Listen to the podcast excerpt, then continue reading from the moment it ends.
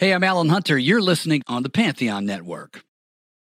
This episode is brought to you by Paramount Plus. Get in, loser! Mean Girls is now streaming on Paramount Plus. Join Cady Heron as she meets the plastics in Tina Fey's new twist on the modern classic. Get ready for more of the rumors, backstabbing, and jokes you loved from the original movie with some fetch surprises. Rated PG 13. Wear pink and head to ParamountPlus.com to try it free. The Rat Pack was a legendary group of entertainers that included Frank Sinatra, Sammy Davis Jr., Dean Martin, Joey Bishop, and Peter Lawford. They were America's first supergroup and crossover stars who were the absolute epitome of cool from the late 1950s to the mid 1960s. They made movies, recorded music, performed on stage, drank booze, and chased broads. Usually all in the same day and all while wearing a suit. The Rat Pack also influenced the world around them. They helped turn Las Vegas into a destination, took on racial segregation years before the civil rights movement, and played an important role in getting John F. Kennedy elected president. On today's sophisticated episode of Prisoners of Rock and Roll, we're going to enjoy ourselves a nice glass of Jack Daniels. We're talking about the men who put Vegas on the map. This story is a wild one that includes celebrity scandals, speakeasies, the mob, and the assassination of a president.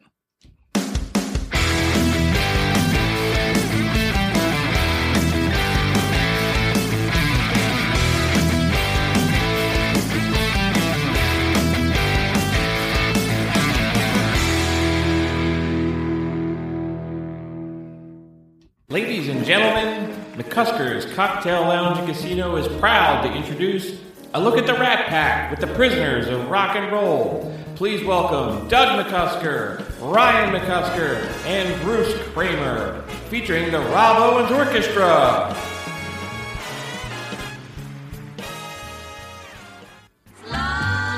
That's what all the people say. You're riding high in April, shot down in May. But I know I'm gonna change that tune. When I'm back on top, back on top in June. I said that's life. All right, all right. Ring a ding ding, Chicky baby. What's up, everybody? Welcome to the Prisoners of Rock and Roll, episode 14. So, tonight we are talking about the Rat Pack. Man, this is a crazy story. Man, but it's a lot of class. This was something that um, I think all three of us we wound up doing more research into this than any other topic we've done so so far. Just so interesting. You know, five different guys, you know, they all have a story. really fascinating fascinating story man each one of them have their own have their own unique tale and uh, like we said in the monologue the, the some of the, the way they influence the world is just crazy they they influence politics and fashion and, and everything else there's so many themes here i guess they were really rock stars in their own ways It's a, like a huge part of like popular culture, even through our lives growing up. Like we always had that background of Sinatra and the Rat Pack. Yeah, let's uh let's name the Rat Pack, the famous Rat Pack anyway. It's Frank Sinatra, Dean Martin, Sammy Davis Jr., Joey Bishop, and Peter Lawford.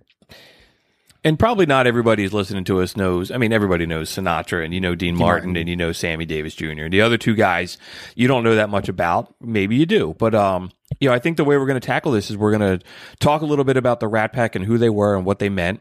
And then we're going to take a step back and we're going to walk you through a little bit a story on each one of these gentlemen. And, uh, you know, at some point they all kind of cross over. You know, I, before we do that, I got to say, gentlemen, the, the tuxedos that you guys are wearing tonight look Thank you. Thank you, thank you, fantastic. the job you guys did at the bar too, putting the balloons up. Ryan, I don't even know where you found the white tuxedo. You look Yeah, like Humphrey get that? Bogart. Dude, um I wore this at my prom. Yeah, you You, did. you know, and um And it still I- fits. That's amazing. It's, it is amazing. Humphrey Bogart's one of my favorite celebrities of all time, so I figured I'd go Casablanca style.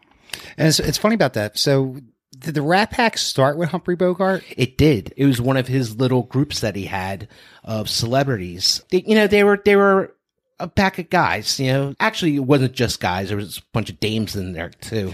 Dames. but um, yeah, I think it wasn't like Errol Flynn, Nat King Cole, Mickey, Mickey Rooney, Rooney. Jerry Lewis, and Cesar Romero. They were all part of the yeah, original but- Rat Pack. Right? Yeah, absolutely. And also, um, Judy Garland was a big part of the Rat Pack, of the original Rat Pack. Elizabeth Taylor, Katharine Hepburn, they were all like hanging out. I guess What a crowd! What a crowd! yeah, They And even I- had like a coat of arms. Yeah. At one time, it was like a uh, a rat gnawing on a human hand through the group. So the motto was "the rat never rats on a rat" or something. yeah. like never that. rat on a rat. Yeah, so I guess and then there's a couple different stories of where the name the Rat Pack came from, but one of the famous ones was that Humphrey Bogart and all of his friends went out on a bender for a couple days, and they came home and they're hanging out in his house, and Humphrey Bogart's uh, wife Lauren Bacall walked in and just said, "You guys look like a goddamn Rat pack." Pack." 'cause They're all hungover later, and the name kind of stuck. And then I guess after um, Bogart, when Humphrey Bogart passed away, Sinatra kind of becomes the guy of of the Rat Pack, and then makes it his own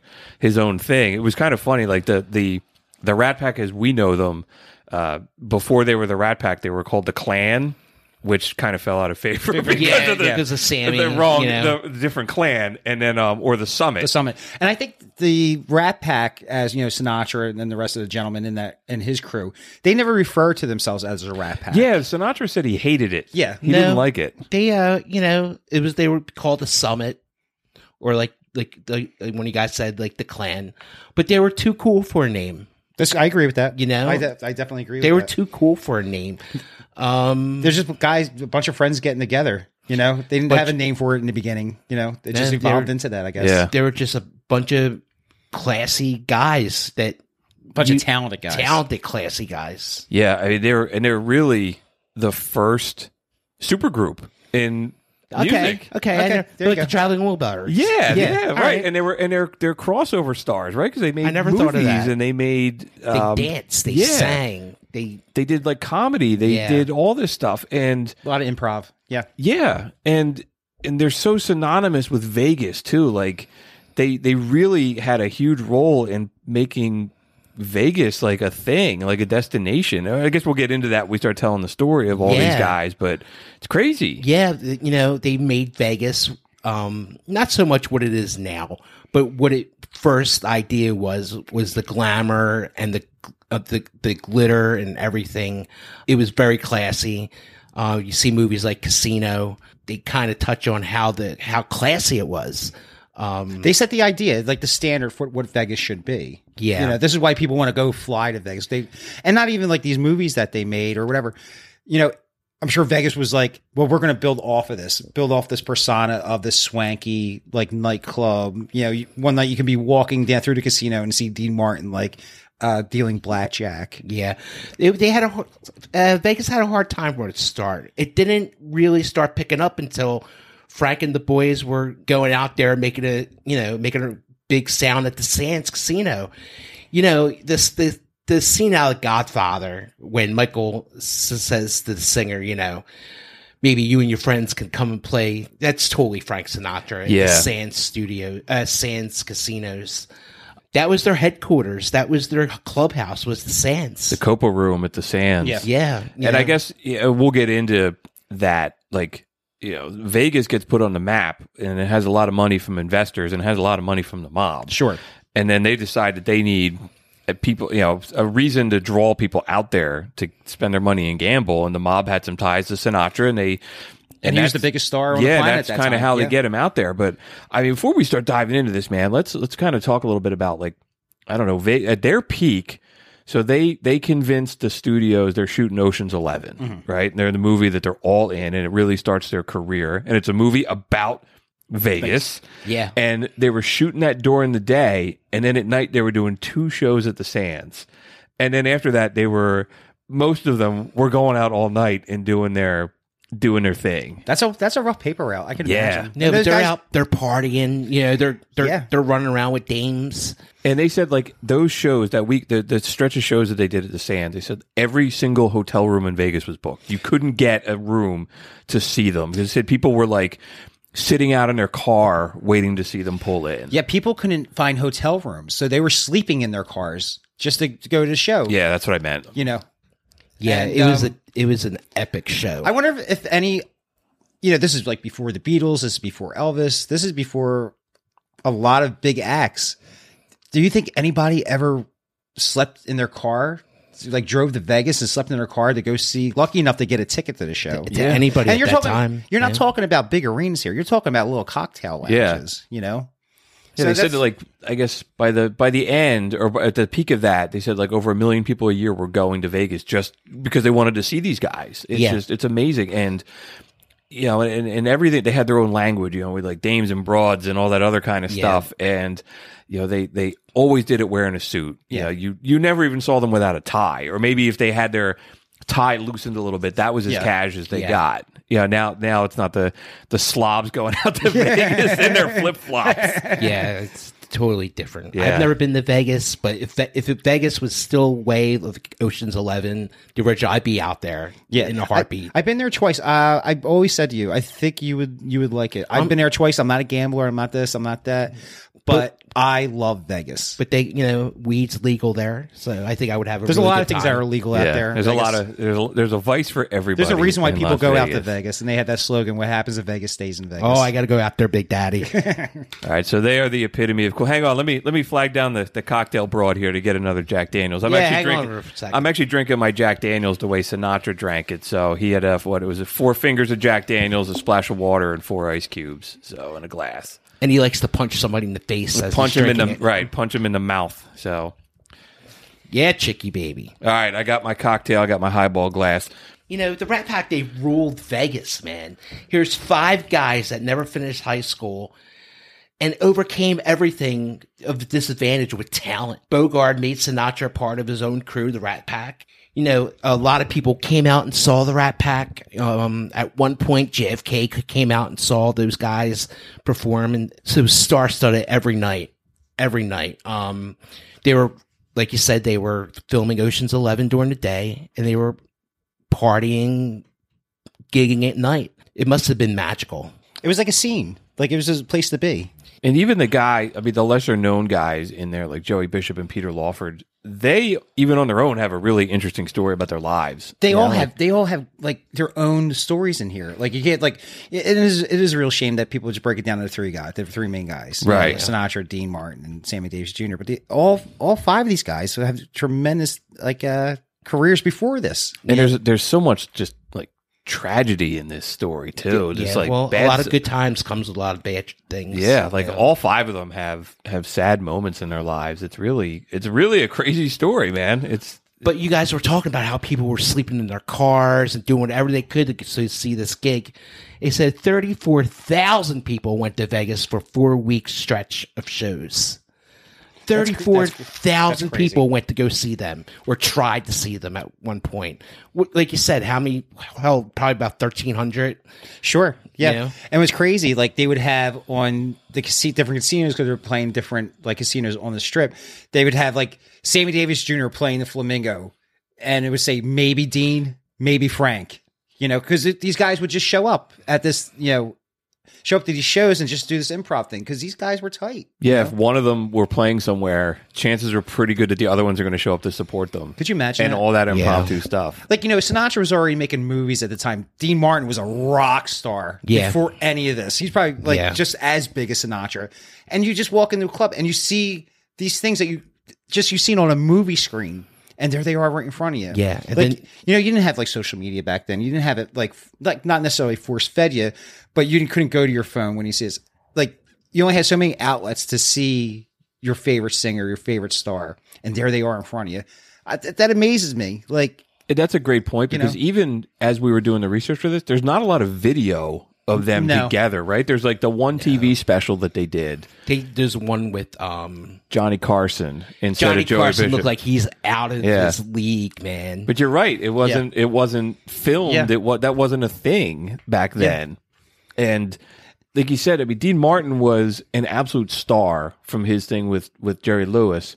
Frank Sinatra was like the most popular singer and the most popular actor in the country. You know, he was like both. yeah yeah. And you got just those two together coming together, and then the other three. It's just you can't understate how monumental that was as a culture movement at that time. You got to call Sinatra to come back, kid. You Absolutely. You, know, man, he he's faced a lot of overcomes in his life, starting with when he was born. Sinatra was born December twelfth, nineteen fifteen. I know his mom was a midwife. I know the father was a firefighter at one point. He was a bar owner. at owned a bar, yeah. Sinatra's mother had a lot to do with politics. I All right, so now Sinatra's like background, like you know, his mother was like a really strong woman. when they owned the bar, the bar was called Marty O'Brien's. It was Mob. You know, if you call it, the, the initials, it was Mob, Marty O'Brien's. They said, you know, if you're going to open a bar, you have to name it after an Irish name. Sounds like somebody else we know said that too. Yeah, you know, um, at one point Sinatra was a boxer. He had to use an Irish name. It, actually, his boxing name was Marty O'Brien. So I guess his father named the bar after his boxing name. possibly. Yeah, let's go back to Sinatra's mother real fast. Like she was an immigrant from uh, Italy. Her name was Dolly. She was like a really strong woman for you know what women did those days. She was a, like a big activist against how how Italian Americans were raced upon. Like they were treated like they were second class citizens. Yeah, And people she really looked up that. to her. Yeah. No, they And really looked and up a lot of her. people listened to her too. Yeah, um, And his father was like a fireman. her father did a lot. His father did a lot of things. At one point, like we were saying, he owned a bar, but ultimately he became a firefighter. Yeah, I think he was fire chief. Um, I'm not sure about that. Yeah. but yeah, I'm sure he went up high in the ranks. And when his when his dad owned the bar, Frank Sinatra would go down there and sing along with the player Yeah. piano. Yeah, and he wanted was a to. young kid. You know, growing up in the bar, I know what it's like to be a young kid in the bar. You know, it's it's kind of embarrassing to a point because everybody's making paying attention to you. They would put Frank up on this on this piano, and it'd start ripping out songs, and he hears this little kid singing. You know, and what was it? He made a nickel or a dime. He's like, "This is the racket to be in." yeah, he really idolized Bing Crosby. We talked a little bit about in our Mm-hmm. yeah. Christmas episode. And he wanted to he wanted to sing like Bing Crosby. Yeah, very passionate about learning how to sing. Sinatra even took singing lessons. He uh, dropped out of school, made his parents really pissed off about that. Um, his dad went went nothing but had has his son to have an education. His first singing group that he was in was called the Hoboken Four. They did like a little little tour around America. They were getting little hits here and there, but Frank, you know, ultimately wanted to be a solo artist. Yeah, his mom convinced this group called the Three Flashes to let him in, and you know he became the fourth member, so they became the Hoboken Four. And the other guy said they let him in because he had a car and he could drive him around. But Um, at the same time, Sinatra got thrown out of his house when he was 17 years old. Like Yeah. he was asked to leave. But it was different times back then. You know, you were a man Yeah. by then. So that they went on like a um uh, a show called the Major Bowes Amateur Hour, and they were a hit, and that kind of like propels them. And I guess the the audience was really impressed with Sinatra, and that helps vault him forward. Now, is this before they like before we start the show? You guys were talking about like you know he had to go out and buy a microphone and Yeah. Um. First, before he sang into a microphone, he he had um a megaphone, like you see like an old time cheerleader have. Right, right. And he would sing out of that. You know, all the booze hounds would take pennies and try to get, Throw it in. throw it inside of him. So he he would have to move around with it around. You know, but he came up with about sixty something dollars, and he bought a, had a little little amp and a microphone, and it changed, was a game changer for him. can you imagine? And we've talked a lot about like like technology, how that plays into like you know moving forward musicians, whether it's the uh, you know the amp breaking and Sun Records and all this other stuff. And he said like he's also starting to his career's taking off as like radios are going into homes Sure. and jukeboxes Yeah. are a thing and phonographs are becoming popular. And I guess before like the microphone and amp, it was like the singer would get drowned out. Maybe that's why like a lot of big band music doesn't have a vocalist because you mm-hmm. can't hear them over this stuff. But like you see some like some of those old footage um see how powerful sinatra's voice Yeah. is to sing on top of all those horns and drums and everything and he's coming out as clear as day Yeah, and he's not yelling, so they said No. like he's able to use his full vocal range, while other singers at the time were trying to shout over somebody, and it doesn't sound as good. But that's why Sinatra, like by himself, like when we were doing research for a show, I reached out my friend in Philly Mark, Chicky Baby, and he's you know just kept on emphasizing like the projection of Sinatra's voice and the, the- like what notes he can hit. he was a master dude. He's unreal vocalist. So you know, was he's probably the best at the time. You know, like best of all time He said he would um he would go swimming and train like holding his breath, swimming underwater because he wanted to be able to hold those notes really really long, and he practiced uh, holding the mic a certain way and moving it away from his mouth and closer so he could, depending on what he was singing Yeah. about, he would raise the intensity of his voice. And it was like he's using it like an instrument. It's it's really cool. Yeah, I never knew how. I never gave Sinatra credit until like a few years ago, and I saw how he was such a great singer. He was such a great singer that he wrote a book about singing. He did. Yeah, he did. You know how to make the the lips move, how to how to make syllables, how to, you know. I wish I had that book. Yeah, he uh, he did a recording of this song "Old Man River" and is really popular uh, recording that he did, and it really uh, shows out you know the the levels of projection that his voice could do. He hits like a low E at one point, and then he hits a like I. I'm not going to get totally nerd out on this, and he he climbs the level within like two measures, and. It's- Dude, it's impressive. It's crazy. Like his range. He's, he's. I don't think he necessarily gets the credit for that. You know. When you're around for so long, I think you know your credit wears off. It's like, oh, you're just take it You're for just- granted. But then you just, you get that thing like, oh, well, you have another artist out like, oh, you sound like Sinatra. Like you said with the Bruce earlier, you said like, oh, you know, how you move the microphone, this and that. That's something you saw him do throughout his whole career, even like Yeah. toward the end you, of it. and you take know? it for granted. I mean, I think a lot of this, man, it's like you just, I, I don't know, man. I don't know how people think. Like when you think of him, like he's Frank Sinatra, okay, every, like he's this iconic voice. But do you really know? Do people really know that like he had all these ups and downs in his careers, or some of the really? Sure. There's some dark shit in this. There- Yeah. there's some dark stuff in I this mean, story. just he was uh, almost stillborn at the beginning of his life. He his mom had difficulty giving him birth, so he was basically stillborn. His Yeah, he- grandmom took him into the into the into the kitchen and ran him under cold water. Yeah, they said like when he was born, he was like blue, and the doctor just kind of like, uh, and like put him down and went to attend to his mom. Yeah, and his his grandmom grabbed him, and he has um he has a scar on his face from like they called him forceps. Scarface as a kid. Yeah, trying to trying to get him out of his mom's womb. Yeah. crazy. and that ultimately led, led, led to him not being able to serve in the military in World War II. Yeah, well- a lot of people called him like a draft dodger and this, Yeah, we'll get to this that. and that. But you know, but the, Sinatra, you know, he, he was with the Hoboken Four. He got homesick real fast and wanted to get out of it. He wanted to go solo. He he moved back home. Like Doug said, his father kicked him out. Basically said, you know, you got to go out on your own. You're you're grown up. Go do your thing. So Sinatra moved to New York. Um, before you know it, he had a break. He had a he, he got a regular gig at a place called the Rustic Cabin. Um, the Rustic Cabin had a local radio show was broadcast there every night. Frank had a group was on the radio every night at from 11 to 11:15. Right off the bat he's successful. He's on the radio, he's getting a name for himself. And I would imagine too, if this is the time where radios are starting to come into your home, there's probably not a whole lot of like options. It's not like we watch No. TV now and there's seven thousand No, different there's things. two to watch. channels, So if he's on, he's he's in everybody's home. Yeah, you know, he was so successful that they put him on at night now.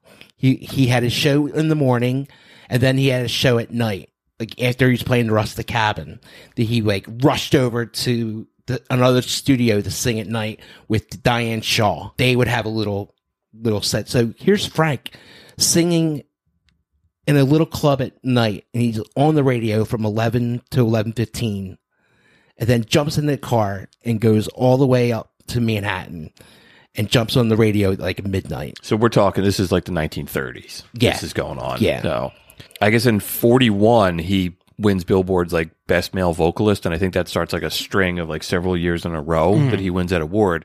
But all the guys in the country are all fighting the war, and all the women are home Listening to Sinatra, listening to him, and he Yeah. he's like. He's also one of the first like sex symbols Sure. in music. You know, he's You go back and you watch some- had nothing on him, No. dude. And he played like broad. He was playing on Broadway. Like you know, it was. If you've seen some of the footage of that, girls are just going bananas over him. Like sold out houses Yeah. on the street. They would wait, like they would get there like four o'clock in the morning. Yeah. and it said the line would wrap wrap around the corner. He said Sinatra said he, one day he did five shows in one day. sure.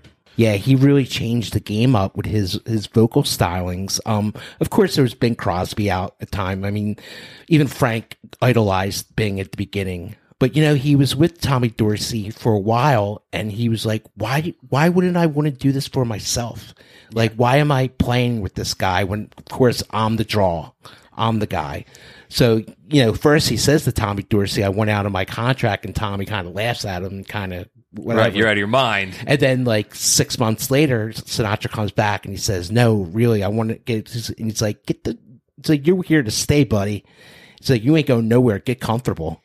So you know, you know the story. Sinatra. Everybody says he he got the mob got got him to get get him out of his contract, but you know, who really got him out of the contract was a lawyer, mm-hmm. a big shot lawyer. Dorsey Dorsey got a pretty good deal when when Frank left him. For the rest of Frank's life, he's gonna get one third of Sinatra's salary No for the rest of his life. No kidding. Wow. I never heard that. Yeah, And well, that, that's what he had to do to get out of the contract. Wow. Right after he got out of Dorsey, um, Sinatra um, start playing the Paramount Theater. He sold out um, like four nights in a row on just out of nowhere, just being a nobody. He was doing so well at the Paramount Theater, he got an offer to open New Year's Eve for Benny Goodman, and also they're they're playing a Bing Crosby movie. So all of a sudden, here's this skinny Italian guy going from rags to riches. He's on the radio one day, and the next day he's opening New Year's Eve for Benny Goodman. And Benny Goodman doesn't even know who Frank Sinatra was. And he was Yeah. like, yeah, okay. And then Sinatra takes a stage and all the girls go crazy. Sure. And Benny Goodman's like, what is The going on? And it's that? Right. What is that? And it's like, it's the same reaction as like Elvis going on TV or the Beatles, but it's 1940. No, Benny know? Goodman never heard a scream like that. He legendary turned around to the band and said, "What the fuck was that?" It's it like startled him. Yeah, it's it's 22 years before Elvis goes on Ed Sullivan, and and it's like Do you think that was like the first of its ti like reaction like that, like a fan reaction where people just scream their heads off? I don't know, Bobby, man. the Bobby socks. Yeah, like you think of it, like okay, he's 22 years before Elvis. You had Benny Goodman before Sinatra. Yeah, maybe you gotta you go know, back. You know, maybe there was opera singers. There, Maybe. they had groupies for opera singers. I don't know, but- you know, And the only thing I could think of, man, that like even reference this is like Looney Tunes commercial uh, cartoons because they would have the guy Exactly. that looked like Sinatra, Yeah. and the girls would, the chickens would like Yeah, yeah, yeah. fawn and Yeah. fall over, and even the it'd microphone would melt. Even yeah, the microphone yeah. would melt. Yeah.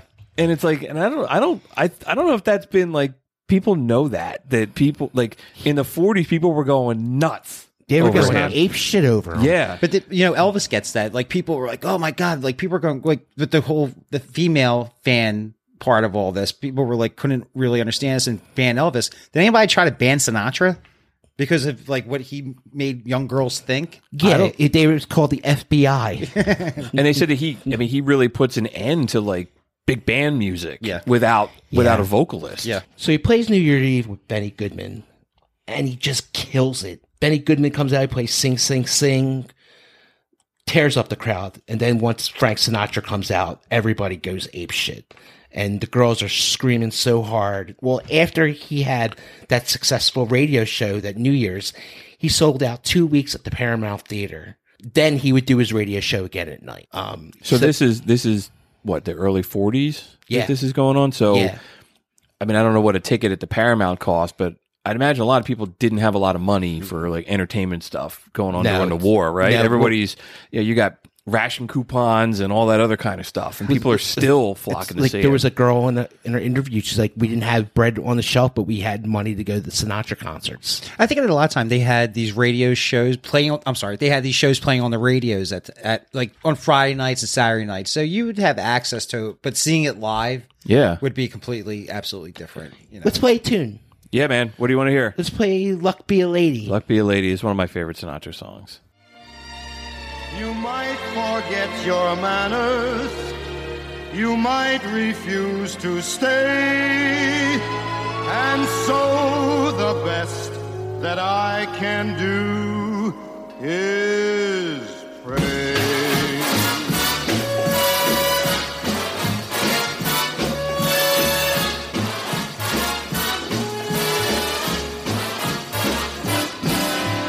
Luck be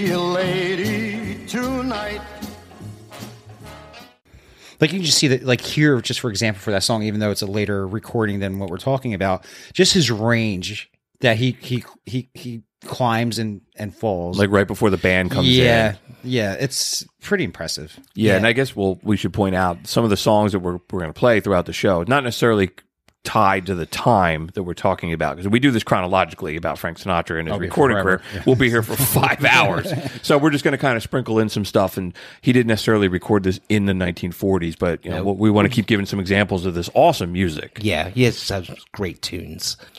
I want to go back and talk about Sinatra uh, with the draft. He had a punctured eardrum. Doug, you had Sounds punc- familiar. Yeah, Doug has a punctured eardrum. You, that would have Yeah. kept you out of the service. It did. It did. They Yeah. called me draft dodger for years. Yeah, the servicemen hated him because you know he was staying home while while all the troops were going out to World War II, and you know Sinatra was getting a bad rep being a, a draft dodger and And all their like that. all their dames and broads are sitting at home Yeah, checking him out, swooning over him. So what happened again? They re-examine him because he's a celebrity. So they're like, you know, we're going to re-examine, make sure, you know. And the legend, he, so he got turned down again.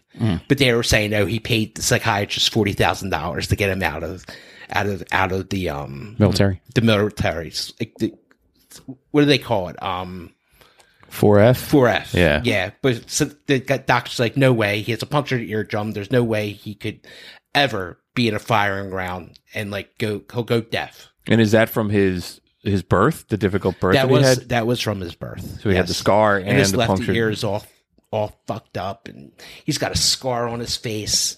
You know, he had a really bad birth. Which just makes it even more crazy that he had a punctured eardrum and he has that voice. You know, like he's he's this such an important figure in American music. Hey man, And- maybe that made him sing a little bit better because he can hear the tones I think better. so. And I can honestly vouch for that. You can hear differently with the tones from your voice. I, yeah. You know, yeah. So I think that might have been an advantage to him throughout his career. Yeah. or Like the beginning he felt of the it. vibrations. Yeah. Really Yep. interesting. Yeah. it's it's true. I So, can see that. Yeah, he was re- he was rejected again. So, you know, Sinatra wants to get into acting. So he starts to take some acting work and starts learning the dance. Um, so he wants to get some some roles, you know. Um, so he starts doing that. Um, he was doing this gig one day, and the, and the band was called the Will the Will Mastin Trio. Now, the Will Mastin Trio was basically Sammy Davis Jr. as a child. It was his father and his uncle, and they had a group. And a 10 year old Sammy Davis Jr.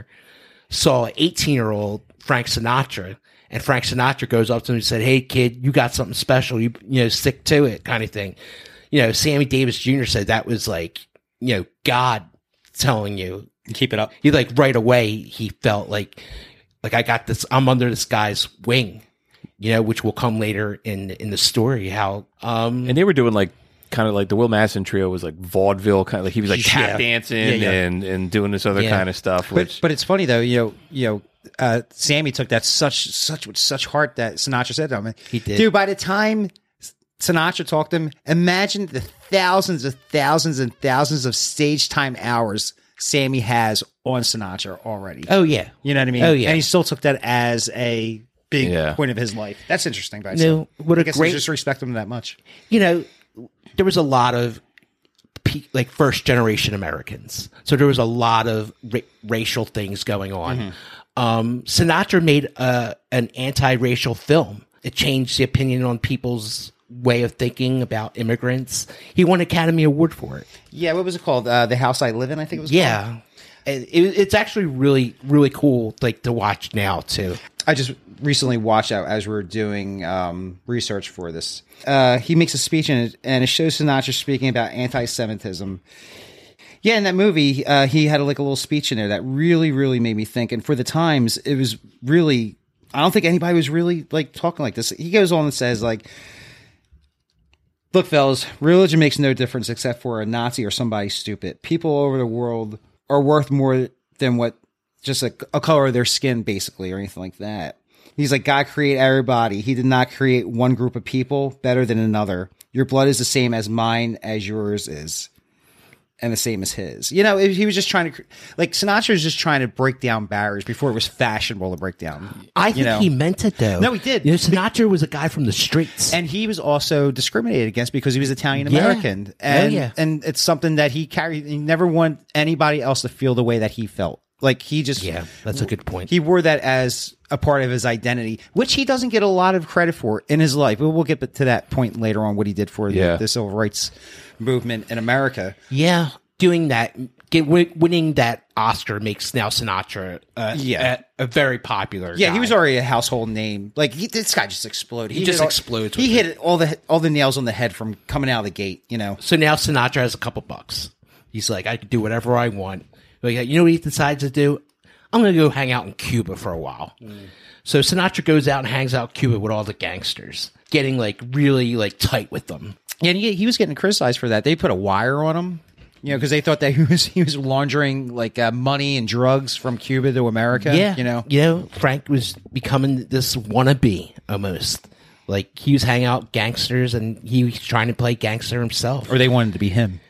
Is that Yeah. where he meets? Because there's the one mob guy from Atlantic City, Skinny D'Amato, that has a Yeah. huge part in his career. Is that where they meet, or was I, Frank I going think to that's I think that's when he meets him at the 500 Club in Atlantic? on so he's playing. Okay, City. so he's playing Atlantic City. Yeah, and that's where he meets him. Yeah, right now he's like I'm saying like he was hanging out in Cuba when Cuba was open. You know, with Right. the casinos and hanging out with the gangsters out in casinos. Okay. out there. Gotcha. Um, Pretty so- much Godfather too. Yeah, Yeah. Okay. So like you know now like everybody's watching him. He's celebrity. He's in the newspaper. He's hanging out with Castro. Supposedly they're calling him a red. They're like you know now you know they're calling him all kinds of names and he's just really having a hard time. No, he's still he's making young. bad He's- decisions. and he's still like his early 30s. Yeah. Yeah. Right? Because I it's mean- like he's 29 in 1944. I I read my notes. So. Hey man, if a bunch of guys want to fly you somewhere, you've never been out of New York or New Jersey or like the coast of Chicago or whatever, and somebody's like, "Hey, you want to come? Sure, let's Yeah, go." why not? But you know, by this time, Frank has a family. You know, he's married. His first wife. He has three kids. Frank is a huge womanizer. Something that his wife knew, but she kept with him anyway. Frank Sinatra one meets Ava Gardner and knocks his socks off, like s- stops him dead tracks, and he falls in love with her.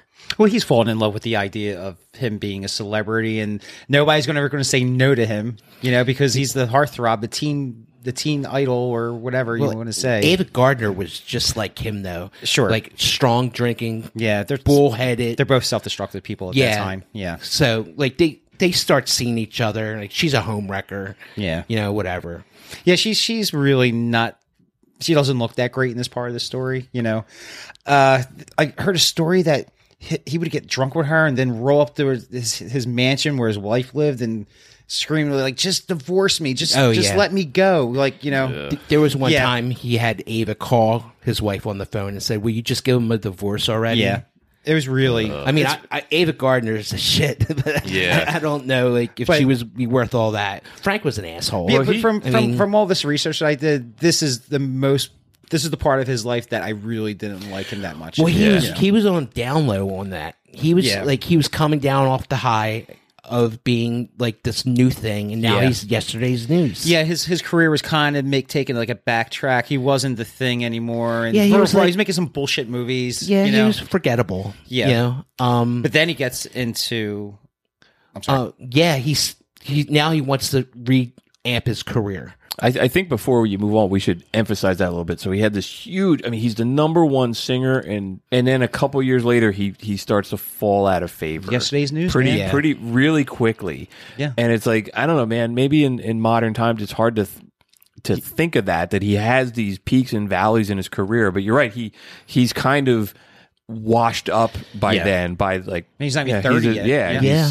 Yeah, um, but that's the industry, man. You know. yeah, yeah. He, he was working, even though he wasn't popular, he was still working hard. There's this guy, Mitch Miller. He's famous for writing "What's How Much Is That Doggy in the Window?" Okay. he wrote a lot of songs like comedy, kind of you know pop songs, and he wants Sinatra to make an album, and he makes an album with Sinatra, and it totally flops. Really. Yeah, and Sinatra wants to kill him. He's like, "You're you killed my whole lifestyle or, or my whole like Persona, personality. persona, like I'm not, Yeah. I'm not cool anymore. It was like it, it was did like he a- make him sing? My, it- who's like who's, it how was much like is that a- doggy in the window? It was yeah, it was almost like that. It was like a duet with somebody. well, who told him to do that? he was trying. Who, who was his anything for manager? Money. He Like, didn't who- have a manager at that time. Really, he didn't have one.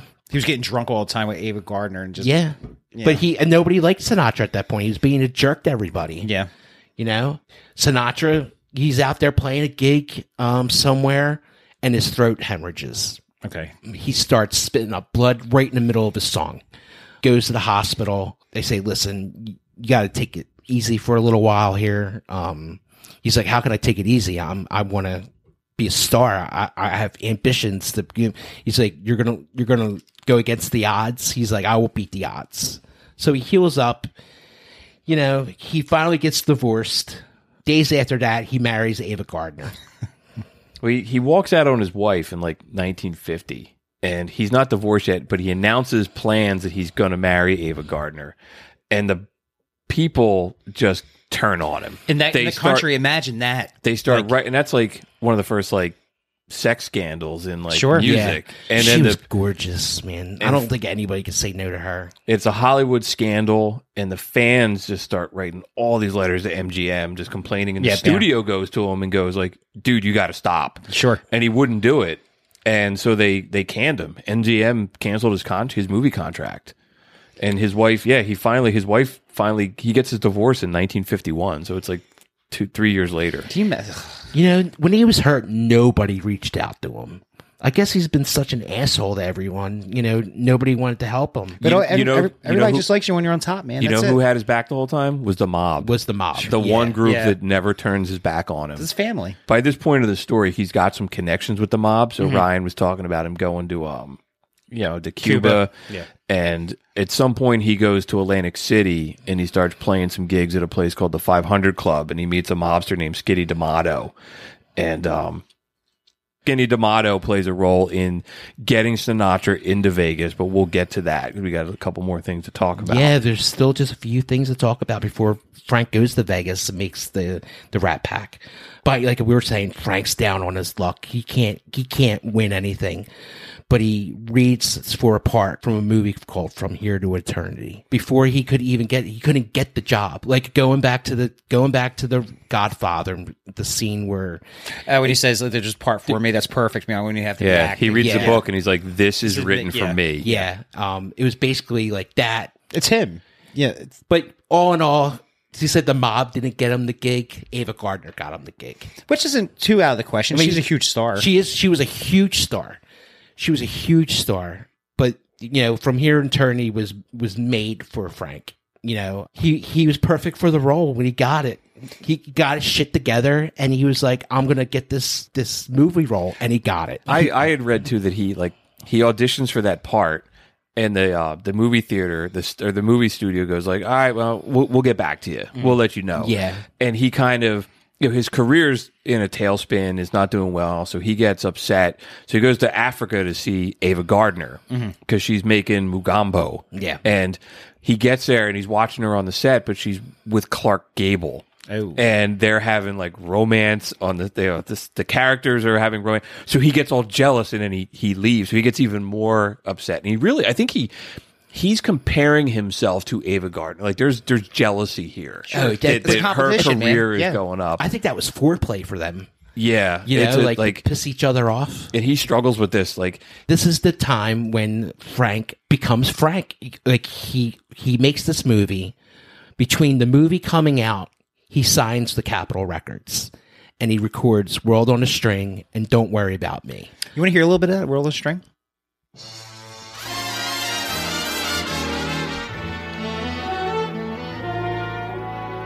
I've got the world on a string, sitting on a rainbow.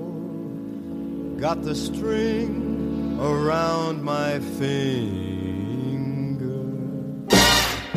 What a world, what a life, I'm in love. I got a song that I sing, I can make the rain go. Now hearing like all this stuff that Frank's going through and everything like that, and then he records a song.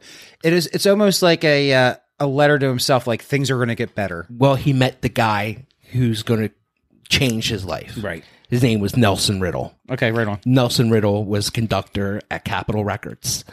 He brought Sinatra's back, He- like his sound. He he gave him the orchestra more of a powerful so like feeling, but he made Sinatra's voice the major main attraction of the recording. You know, you're you're playing with Benny Goodman and everything like that. The orchestra's the main thing. You know, the vocals way down. And this is like right after that track. How many years after that tragedy was his voice when he's spitting up blood and everything? I don't like know, that? probably a couple years. Probably a couple years. Yeah. Yeah. And so he was ready to go back in. Yeah, He yeah. felt but- strong enough. Yeah. But th- this was like, you know, he's on his way back up. Like I said, he did from, Here here, to to, Eternity. eternity.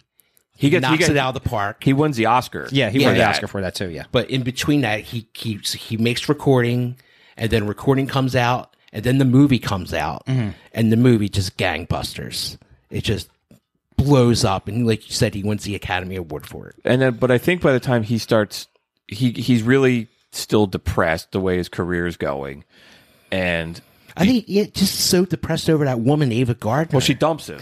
Yeah. right around around this period, and then she he sees her out on the town with Peter Lawford, Mm. and the thing is always like Sinatra apparently threatened to break Peter Lawford's legs, and they don't talk for years. It's like six years they don't talk Yeah. to each other, and then I guess he tries to cope with his career and losing her. That he be just he, they said he's working eighteen hours a day and on this Capitol Records, and it's really out of all his stuff. It's some of his, his best work and his most prolific work. Yeah. After he won the- Oscar, one thing that he did with Nelson Riddle was make an album called Songs for Swinging Lovers.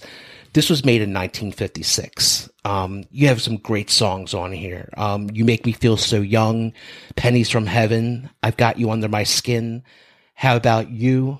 You know, I like New York in June. Yeah, How about you? Making Whoopee, Anything Goes. Um, this was a concept album.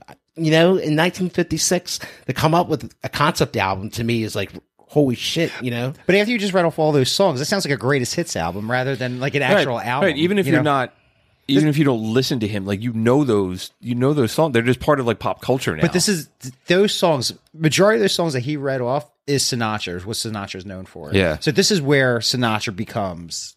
the thing with Nelson Riddle is he got on to to make this concept album. The concept was concept of a man who's just found joy in love, and the songs of the album follow a story of the man's relationship as he eventually leaves the girl and finds another woman.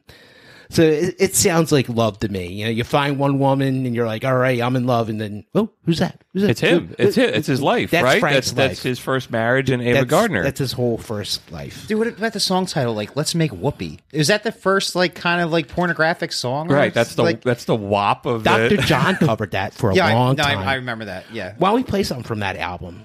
What do you Yeah, wanna hear? sure. What do you want to hear? Let's hear um, You Make Me Feel So Young. And every time I see you grin, I'm such a happy individual.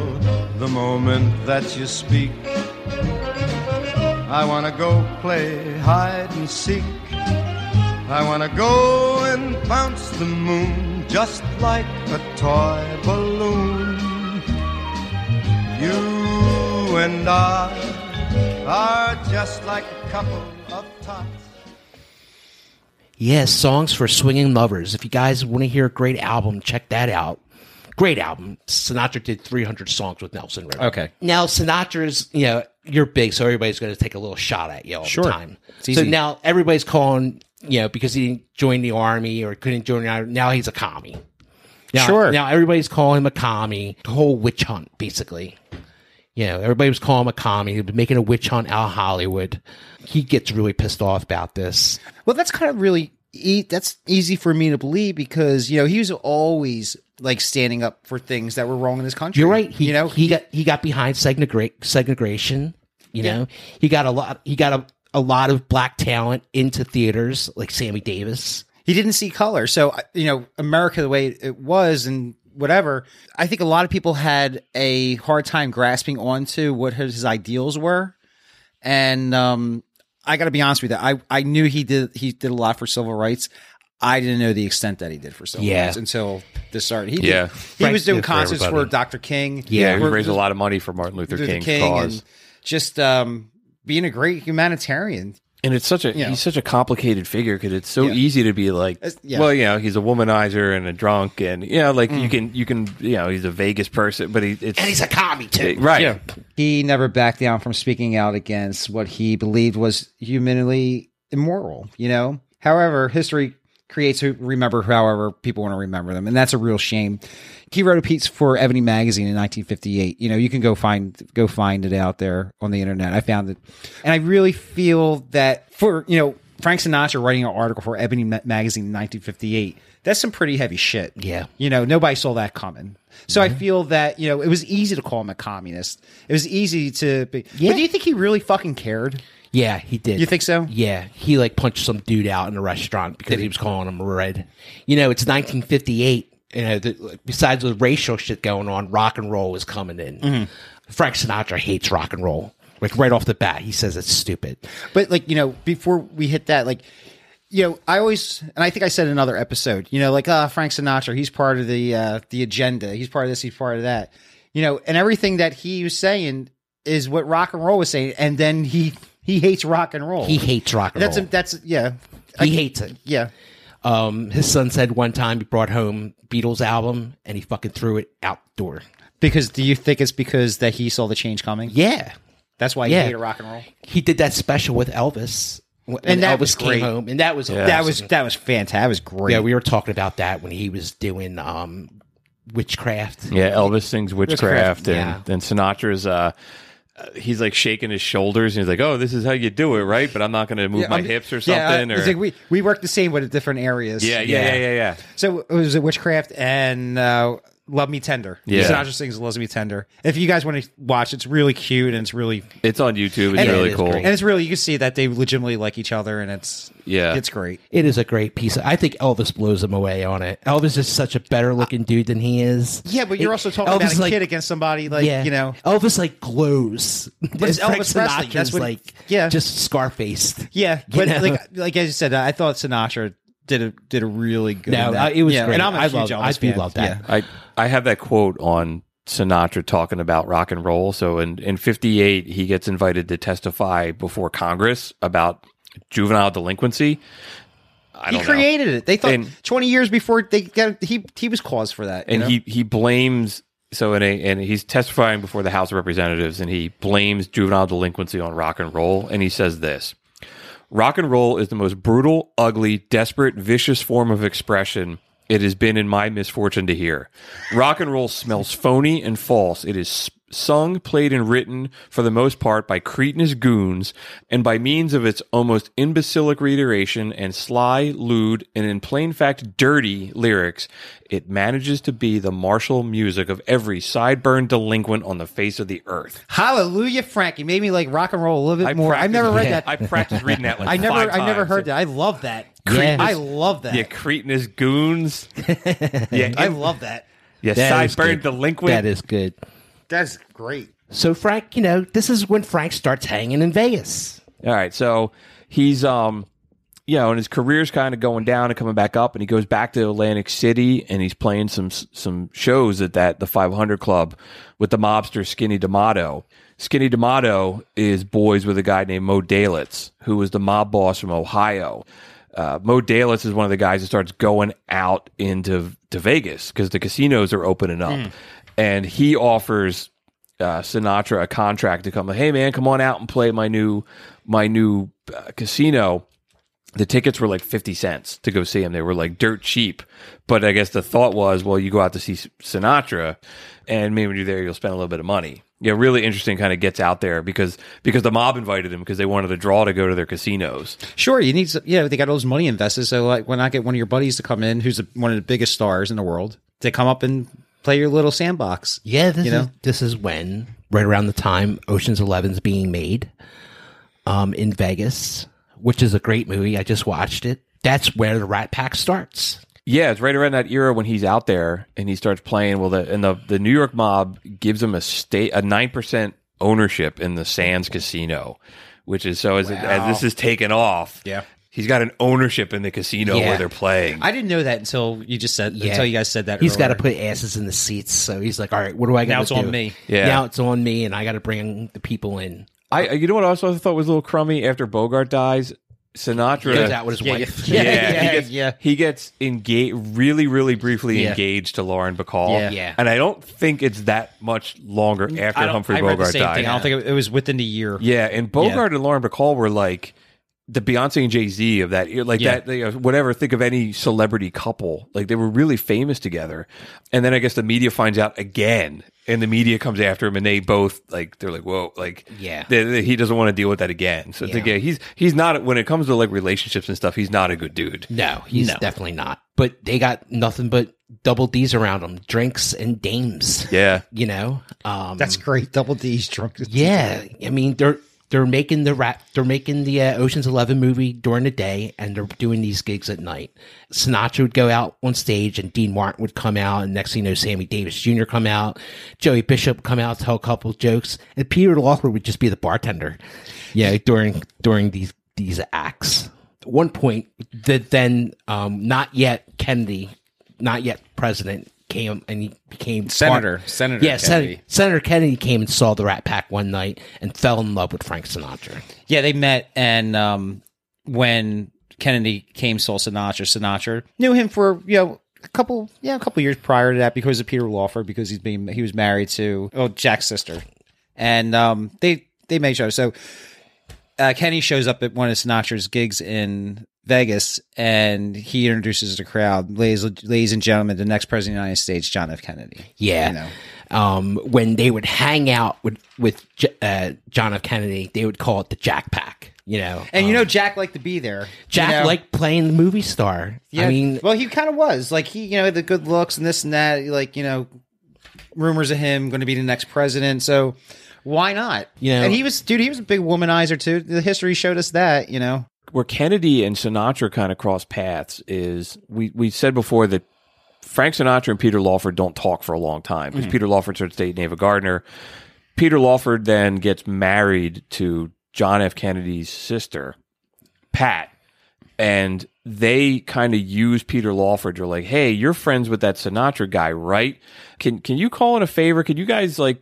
Can you make nice with him and put a good word in for us so he can help JFK get Yeah. get elected? Yeah. and that was his father's Joe's doing and all that. Joe might be the shitbag of the week. Joe Yeah. is a shitbag of the week. If Yeah. there's a hell, he's there. Yeah, he's a bad he's a bad dude. He But is that- a bad dude. So that's where like Peter Lawford and they become friends again. And that's kind of where Peter Lawford Yeah. gets into the Rat Pack. Mm-hmm. So they're really kind of they're kind of using him as a But- way to get to Sinatra. But at the same time, I think Sinatra's using him also to get to the Kennedys because he Sinatra loved the attention. Powers loves power, man. Yeah. you know, power loves power, and they go hand in hand together. Okay, so we know that Kennedy wins the presidential election, help from Sinatra and the Rat Pack. But the thing is, though, when he got he got elected, but when they had his uh, when Kennedy wins, there's some weird stuff going on. Like, so he needs it's a state of West Virginia. He needs to win to get the the nomination, and the story always was that that Sinatra kind of asks Sam Giancana, one of his mob buddies, like, "Hey, can you deliver? Can you do something to help in the state of West Virginia?" an Irish Roman Catholic getting uh, yeah, getting and, the- elected. and then he he comes through, and the story was always that like Sinatra would be like, "Hey man, if you help us out here, if JFK gets the White House, we'll Congress will back off, stop looking into what's going on in Vegas." Sinatra's got his own stake in it because he owns part of the Sands. Sure. And um, the same thing happen, happens with Chicago. That that they said that Sinatra called in some favors with Sam Giancana, who was a mob boss in Chicago, to deliver that to. The quid pro quo would be that they would back off, and you know, we I guess we, we'll finish that story later when JFK's Yeah. president. I mean, uh, now Kennedy and Sinatra are, are boys. Sinatra invites Kennedy to come stay at his house in Palm Springs. And Bobby's like, no fucking way are you staying at this guy's house. You want to hang out with him, fine, but you're not going to stay at his house. He's a mobster. And Frank's like, no, he's not. He's just Frank. He says, well, look at all this, all this stuff that he's done with the mobsters. You cannot stay with him. Frank takes this very personally because he goes stays with Bing Crosby. And Because Bing he has this- Crosby's because a has this- Republican. Yeah, and he has a very squeaky clean reputation. And we all talked about Bing Crosby before about how he's a Yeah. shitbag too. But you know, but the whole thing was like Bing Crosby was Republican. yeah, you yeah, know? yeah. And I think I think the FBI finds out that that JFK was having an affair with an actress named Judy Campbell, like right before this happened. Yeah. And Sinatra had introduced JFK to this actress, but this actress was also a mistress of Sam Giancana. Yeah, I read that too. Which is when it gets to Robert Kennedy, and he's like, "Dude, you can't go there." And so JFK goes, yeah, cancels his cancels his trip to go Uh, stay with him, and then that's like what they they kick. He kicks Peter Lawford out of the Rat Pack over Yeah, this, right? it's- that's that's yeah. where Yeah. But can you imagine Bobby during this whole thing? Who are you going to hang out with? Who are you going to do this? It's Who are like you going me to do telling that? you. Yeah, you're like, and you're trying to make a family thing happen. We're trying to make our stake here in the United States, and then you have your brother doing this, your dad doing this, and Bobby's just sitting back like, you guys are all crazy. Right. It's like you want to play gangster. You want to and play you, gangster? You want to do this? You want to play that. president. You want to play gangster. You want to play booze Act the- hustler. act and the he part. was and Act he the was the part. one who was going. I mean, RFK was the one going after the mob. You Yeah. know, like Sam Well- Giancana is like, That was a bad dude. I thought you were gonna get this guy off my Yeah. back, and Yeah. now he's he's yeah, coming like hard. Sinatra was like, you know, maybe he'll take it light on you, kind of thing. Yeah, next and you time you're in trouble. Yeah, and there's like and now Robert just goes after them there's, hardcore. Yeah, there's there's art. There's like you can see videos of Robert Kennedy interviewing. Uh, Getting him to testify, Sam Giancana, Yeah. and he starts like Sam Giancana starts laughing, and, and Robert Kennedy's like, "Oh, I thought only little girls chuckle like that." like, Yeah, it- yeah, yeah. I They saw get, they that. get it gets nasty. yeah, But dude, Giancana also he they have him on a wire saying like, I think I'm going to whack out Sinatra because of all this. He almost got killed from this, and he said I might kill a couple of those other guys too in the Rat Pack. Yeah, and there's always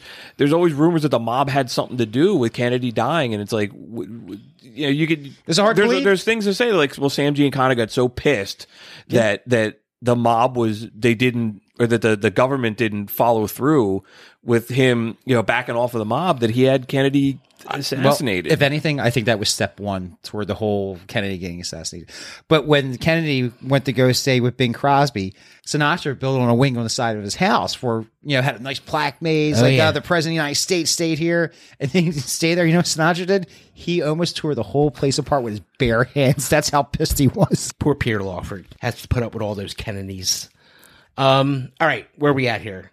so we're like we're like what Kennedy just got elected, so we're like 1960. Yeah, so it's about 1960. J- JFK's pretty pissed off that he didn't um, get to stay with Sinatra, whatever. So Frank goes and plays Black Prison in D.C. without anybody knowing. So he goes out there and he plays and he sings and like that. Um, and JFK found out that he was there. Oh, stop by. He's like, "Fuck you! I ain't stopping by to see you." Oh really? Oh yeah. He's like, whatever. And he was already he was already president at the time. He was already president. Not too long after that, that's when JFK was killed. But you know, like going back with the Rat Pack, doing all this stuff for Kennedy getting elected, like you know, to put on shows, you know, all of them out there going to bat for John and this and that. Then he gets the inauguration.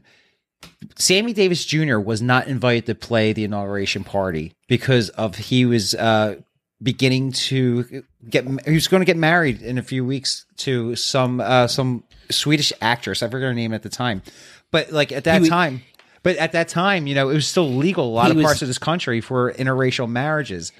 So he wasn't invited. So you know who else didn't fucking show up because his friend wasn't? Dino. Dean, Dean Martin said, did. "No way, I'm not showing up either." Sammy did all that work for the, the Kennedys. Yeah. You know, Sammy was first invited, but I, I think it was Jackie Onassis said, no fucking way is he coming I- to my fucking. I didn't read that. Well, it I was like the, the convention. So the convention was in California. But he played all the conventions and all that. and they the convention introduces the committee for the arts and it's the rat it's all the rat pack except dean martin wasn't there he had something else to do sammy davis jr comes out to, for the national anthem and the delegates from mississippi start heckling like go home n word like Yeah, it, yeah, gets, yeah. it gets Yeah. really nasty and then joe kennedy was like you cannot have this dude here like he is a liability to your campaign if Yeah. you got this, this, this black guy running around It sounds. It just sounds like all this trouble that Sinatra went for John, and he just kind of brushed him aside. And I think Frank was just in love with the idea of having the president of the United States in his pocket. Yeah. maybe he was a little delusional, think that was going to happen. No, I, you I- know, I, think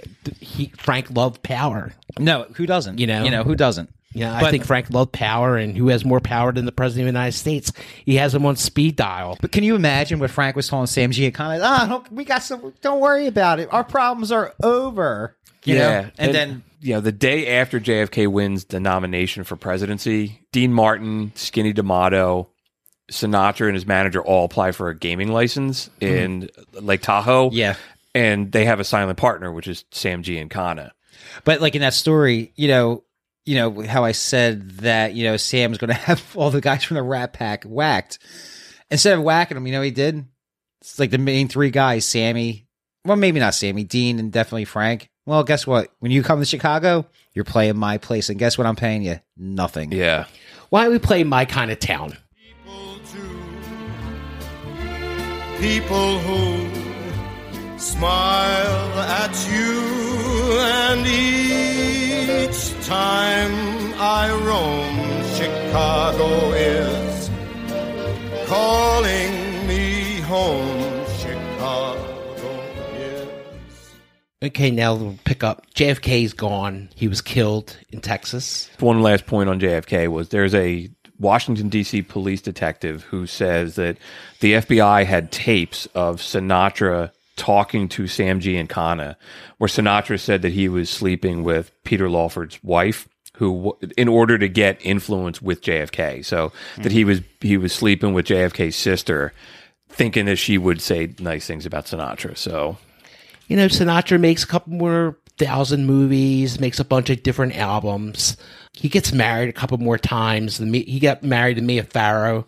She was in Rosemary's Rosemary's Yeah, she was Baby. like 20 years younger than him. Right? yeah, she was she was a baby. She was like a baby. He was like 40, 40 something years old, and she's she Gives me like hope. 20. Gives me hope, man. What are you talking about? But that didn't last very long, did it? It only lasted for like a year. He couldn't deal with her like um Childness.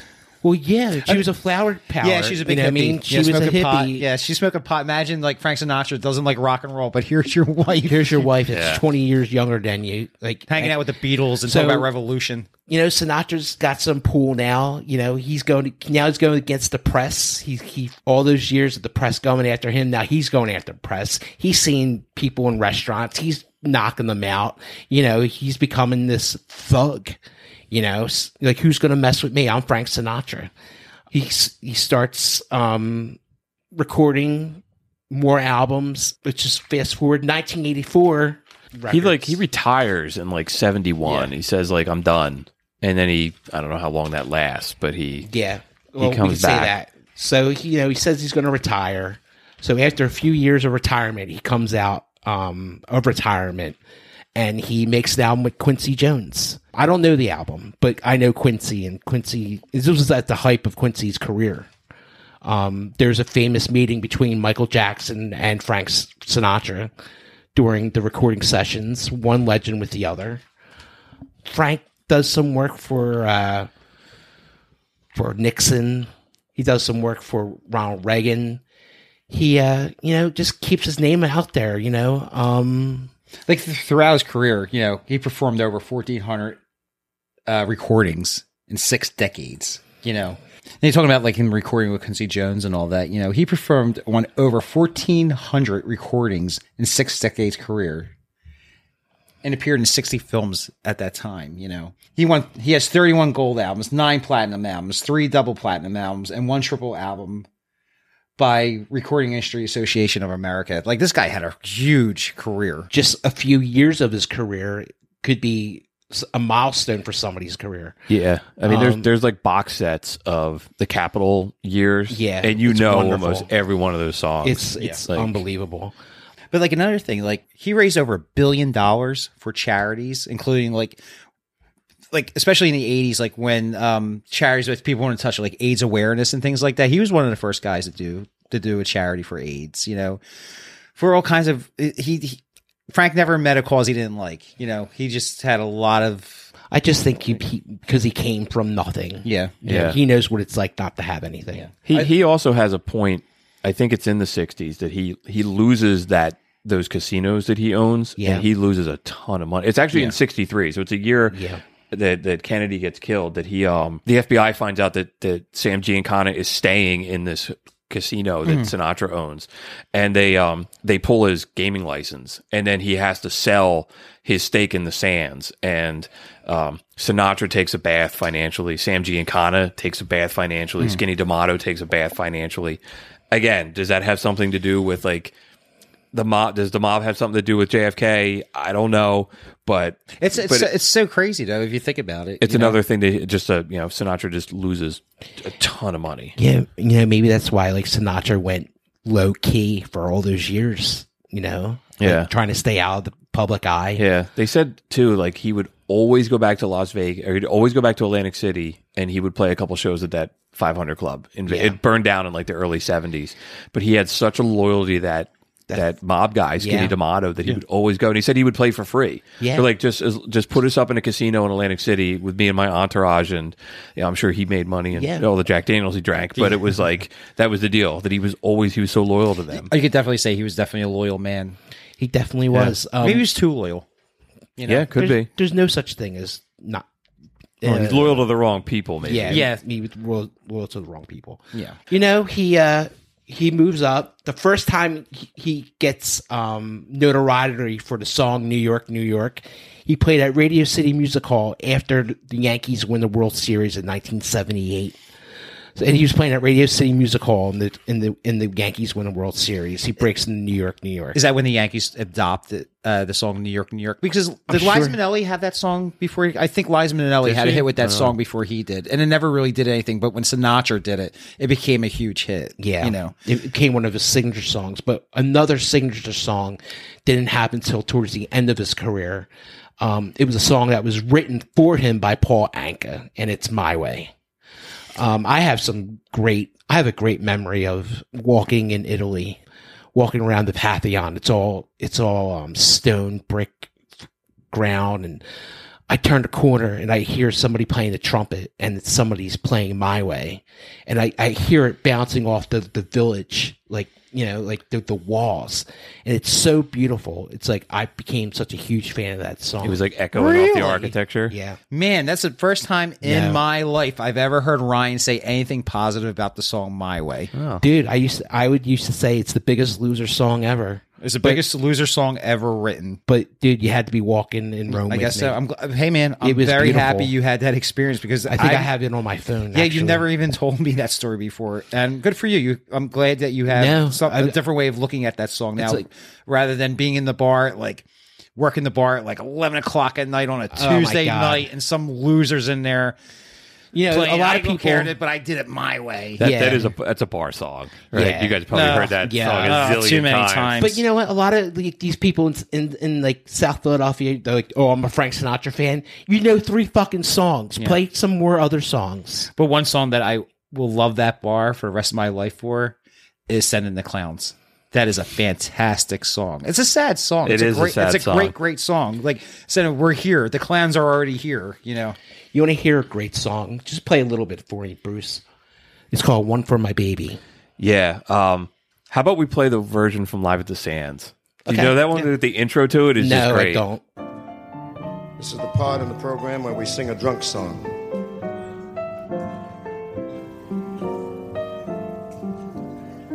Drunk songs are usually done in small bars and bistros in the wee hours of the morning.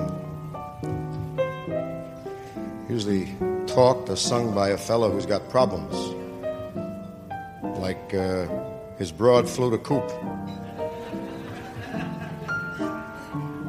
With another guy and all the bread. So if you will, uh, if you will assume the position of a bartender, it's the way these guys behave.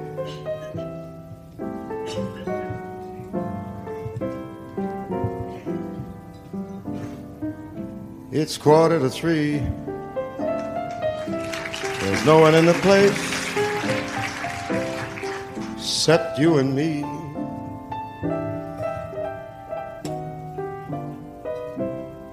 Set 'em up, Joe. I got a little story. I think you should know.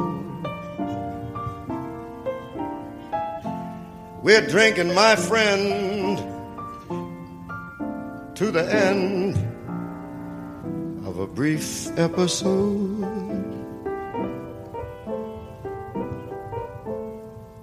Make it one for my baby and another one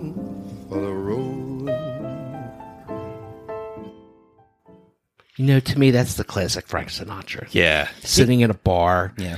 in a you know, used to be able to smoke in bars, um, in a smoky bar. That's a song I I could see it. I I've never, I've. I've never heard that version before, and I, it just shows how much Frank is a natural entertainer. It's nothing for him to give up and give a classic speech like that, like a, a classic intro. I've never heard that before. What was That- that on? Was that the on live the- at, live at the sands. Sands? That album is so good because he there's a couple songs in there where he starts I'll have to play for you when we take a break. There's like he's teasing somebody in the audience and he just starts laughing and like in between the so- it's just great. Anyway, but yeah, I mean in that album man, he's he's just interacting with the crowd and even the um the little parody we played at the beginning of the show is is from the beginning of the Sands album and then yeah, it plays and he walks out and he's like, "How did all you people get into my room?" and it's just like, you know, and it's like the level that he would play off the crowd and it really I mean you you hear it a lot too in the um the Rat Pack stuff. It's just great. Yeah. I mean, him and his cronies, no, nothing could beat those guys on stage. Him and him, Dean, um, Sammy. Yeah. Sammy. They're they're just they're born to be together. Like like we always say, this the the skies open up and God points down at Yeah. certain people and they bring them together. You know, but um, yeah, let's you know Sinatra. He had a, a great career. We don't have to go into how he died and all that depressing stuff. When he died, they buried him with a bottle of Jack Daniels because he Yeah. uh, he's actually considered famous for uh, putting Jack Daniels on the map. That he he would always drink it. You know, he'd always have the same thing: four fingers of Jack Daniels, a couple ice cubes, and a splash splash of water. My dad told us that for years. You know, uh, like especially down here in South Philadelphia, everybody Jack Dan, everybody drank Jack Daniels because Frank drank drank Jack Daniels. You know, it's They- funny. He said it, they buried him. It's like they also buried him with ten dimes. in case he had to call somebody. Yeah. When his son got uh, kidnapped. Yeah. He Yeah. he said he didn't have money for a payphone or something. Cool. Why, why don't we take a little break here, guys? Yeah, all right. So let's let's uh we'll take a break and then we'll come back and we'll talk about the other guys of the Rat Pack. So cool. All right, we'll be back. All right. All right. All right. Ring a ding ding. This episode of the Prisoners of Rock and Roll is brought to you by McCusker's Tavern, located at 17th and Shunk Streets in South Philadelphia. McCusker's Tavern has been in business for more than 50 years, making it the oldest bar west of Broad Street and a city known for its neighborhood watering holes. Minutes from the sports stadium, McCuskers is a great place to stop in for a few beers before or after a game or a concert. There's a reason why everyone from Philadelphia Magazine to Playboy have ranked it as one of the best dive bars in the city. Music is such an important part of McCusker's Tavern that we're actually recording this episode from there right now. They're currently closed due to the pandemic, but miss everyone and hope to see them soon. In the meantime, check them out on Facebook. That's McCusker's Tavern. All right, so we're back from the commercial break. Thanks for sticking with us, man. We we talked about Sinatra for over an hour. We really even scratched the surface. I mean, there's a lot of other stuff that we could have gotten into. You know, he there's a lot of his music we didn't get into. Uh, some of his later stuff, some of his film stuff. Um, you know, he his we didn't talk about his son being kidnapped. He he tried to commit suicide a couple times. Frank Sinatra did. There's a there's a whole lot of stuff, man. But you know, definitely go check out some of this other music because we got four other guys in the Rat Pack that we need to talk about. So, who's next? Next one we're going to talk about is Dean Martin. He, he is the cool of cool. Playboy magazine called him the coolest man who has ever lived, and this is the magazine that also called McCusker's Tavern one of the best dive bars in their country in the country. So they know what they are talking They about. are above the they are above the grade. Yes. Yes, and speaking of McCusker's Tavern, you guys have done an excellent job refreshing everything. I'm glad I have a new another cocktail in front of Yes, me here. yes, It's yeah. excellent. We had some great music, some uh, some swing music playing in the background uh, during our commercial break. Let's talk about Dino. Dino was born June seventh, nineteen seventeen. He was born in Steubenville, Ohio. He said Steubenville had booze, women, and music, everything a growing boy needs. Steubenville is a steel mill town. A lot of steel mill workers, um, you know, probably just a Bruce Springsteen song town kind of thing. Dean quit school at the 10th grade. He didn't like it. He, he, just like a lot of kids his age and at that time didn't finish school. But he went. He dropped out of school to be a boxer, didn't he? Basically, quit school to make a living for his family. But uh, he he was a boxer. He did do some boxing. and he said he wasn't very good. His name was Kid Crochet. His name was, and his record was twenty six and eleven. All right. You know, so he, he wasn't bad. You know, I, I don't think he'd make a good boxer. I think his relaxed persona would be just a little bit too easy go. It's like, come on, pal, you really want to fight? That guy punched his face in. yeah. You know, out in Steubenville, um, there was a big Italian um, community out there. Um, when Italians were being made fun of, Dean didn't hide that he was that he was Italian. He spoke Italian. He even sang in Italian. Um, he didn't care about any stereotyped. Dean's dad didn't want to work in steel mills um, growing up. So Dean's dad became a barber and opened his own shop. So when Dean dropped out of school, he said, you know, you it's two things. You're going to go to the steel mill or you're going to work at the barber with me. And he didn't want to do any of it. And that's when he became the boxer Kid Crochet, 16 years old. it's like both of his parents were immigrated from uh, Abruzzo, Italy. So Dean didn't know how to speak English until he was about five years old. So he got picked on a lot as a child because he spoke with that you know broken off the boat dialogue in his language. So you know he at a very young age, you know he had to come over. Uh, being discriminated against because he was also different, just like Frank. Yeah, you know, I mean, all those guys, all those superstars are different when they're kids. I mean, you know, the oddballs. Dean got a job at a cigar store called Rex's. And Rex's was a front for a gambling den. It eventually get Dean to be a blackjack blackjack dealer. You know, there was a lot of gangsters coming and going, and Dean made a lot of friends uh, dealing blackjack and everything like that. Dean would go all the after hour spots with all the gangsters and, you know, they make Dean get up there and sing and holy shit, Dean could sing. And, you know, they, they couldn't believe it. Well, it's funny. He started at that club. He started as a stock boy. Then they let him deal cards as blackjack. Then he would work the roulette table, and then he became a singer in the lounge that they had. So that's, I guess, that was his first uh, step into Yeah, he the- made on he- the stage. He know? moved up the ladder. That's Yeah. basically what he did: is move up the ladder. But with the mob behind him. With the mob help- behind the mob helping him. Um, in 1938, his friend Ernie McKay asked him to change his name. They, they, he was the leader of the Ernie McKay band, and he said, "Why don't you change your name to Dino Martini?" I like that. Um, right off the bat, Dean met another band leader named Sammy Dean. Um, Sammy Dean got him to record his first recording. Got to change his name again, then got to change it to the name that we know now as Dean Martin. Dean was rejected by the army, just like Frank. Uh, he was he was what do they call it? F 4F or 4F. F4? Yeah. 4F. um, from like a hernia he had when he was a child.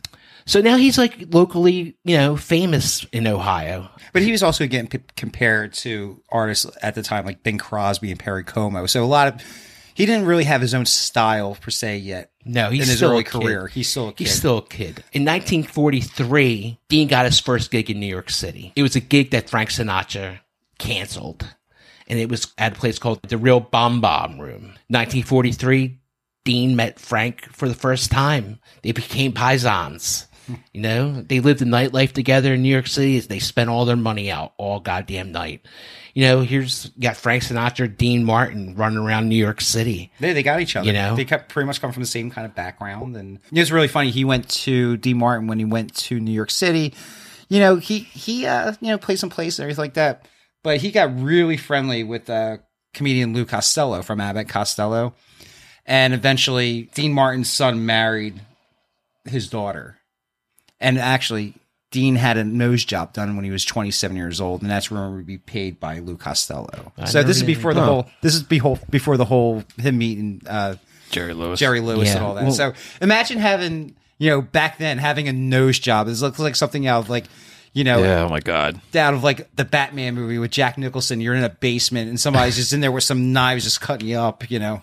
I never, I didn't see any of that. Yeah. That's pretty interesting. Yeah. In 1944, that's when Dean first met Jerry Lewis at a coffee shop.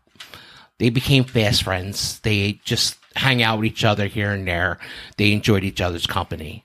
In 1946, the two of them joined the stage for the first time at the 500 Club, the Mottos in, uh, in Atlantic spot City in where Atlantic Sinatra City. was playing. Yeah. Jerry Lewis got him, got Dean his big break there. Jerry was playing there, and D'Amato thought he was getting a comedy team. He's like, "Oh, oh, I got a guy, I got a guy."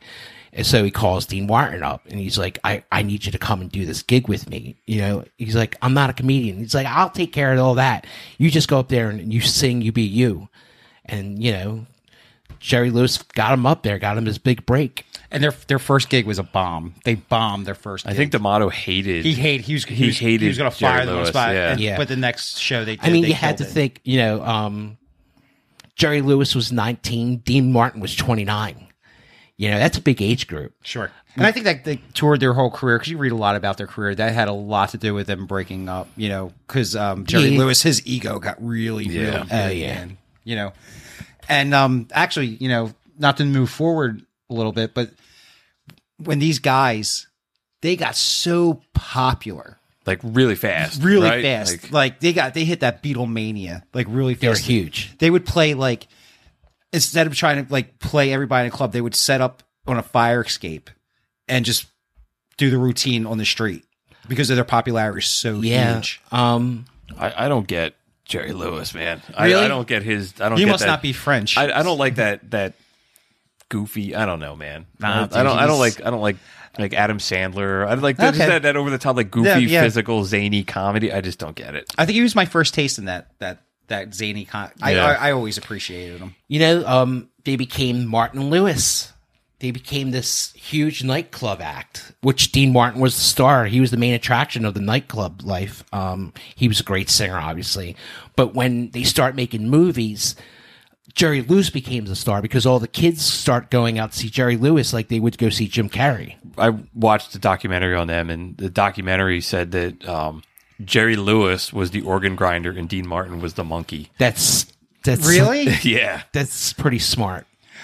But going, you know, they start making movies and everything. So I read this piece of information that I thought was really, really, actually kind of brilliant.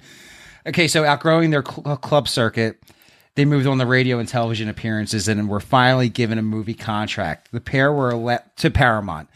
They were they were allowed to make one film a year outside the studio Paramount. So what they did, the first thing they did, they released a film called At War with the Army.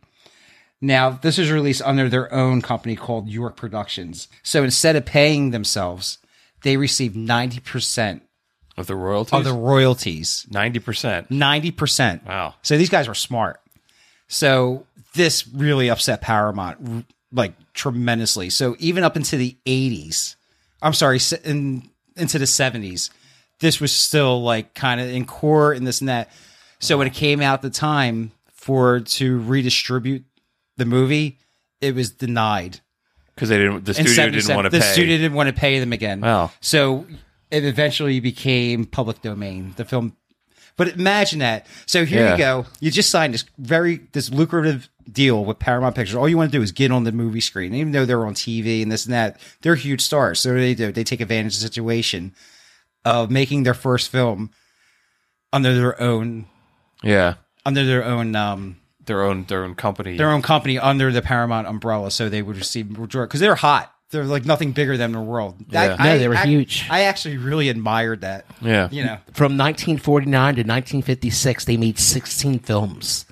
That's a lot. yeah. That's a lot of. That's very prolific. That's a lot. After they made 16 films, they got their own TV show, the Colgate Comedy Hour. Um, it was kind of successful. It only had a few different um, episodes, and it, it didn't do very well. Now it's it's time. Like Dean's like, I got to get away from this clown.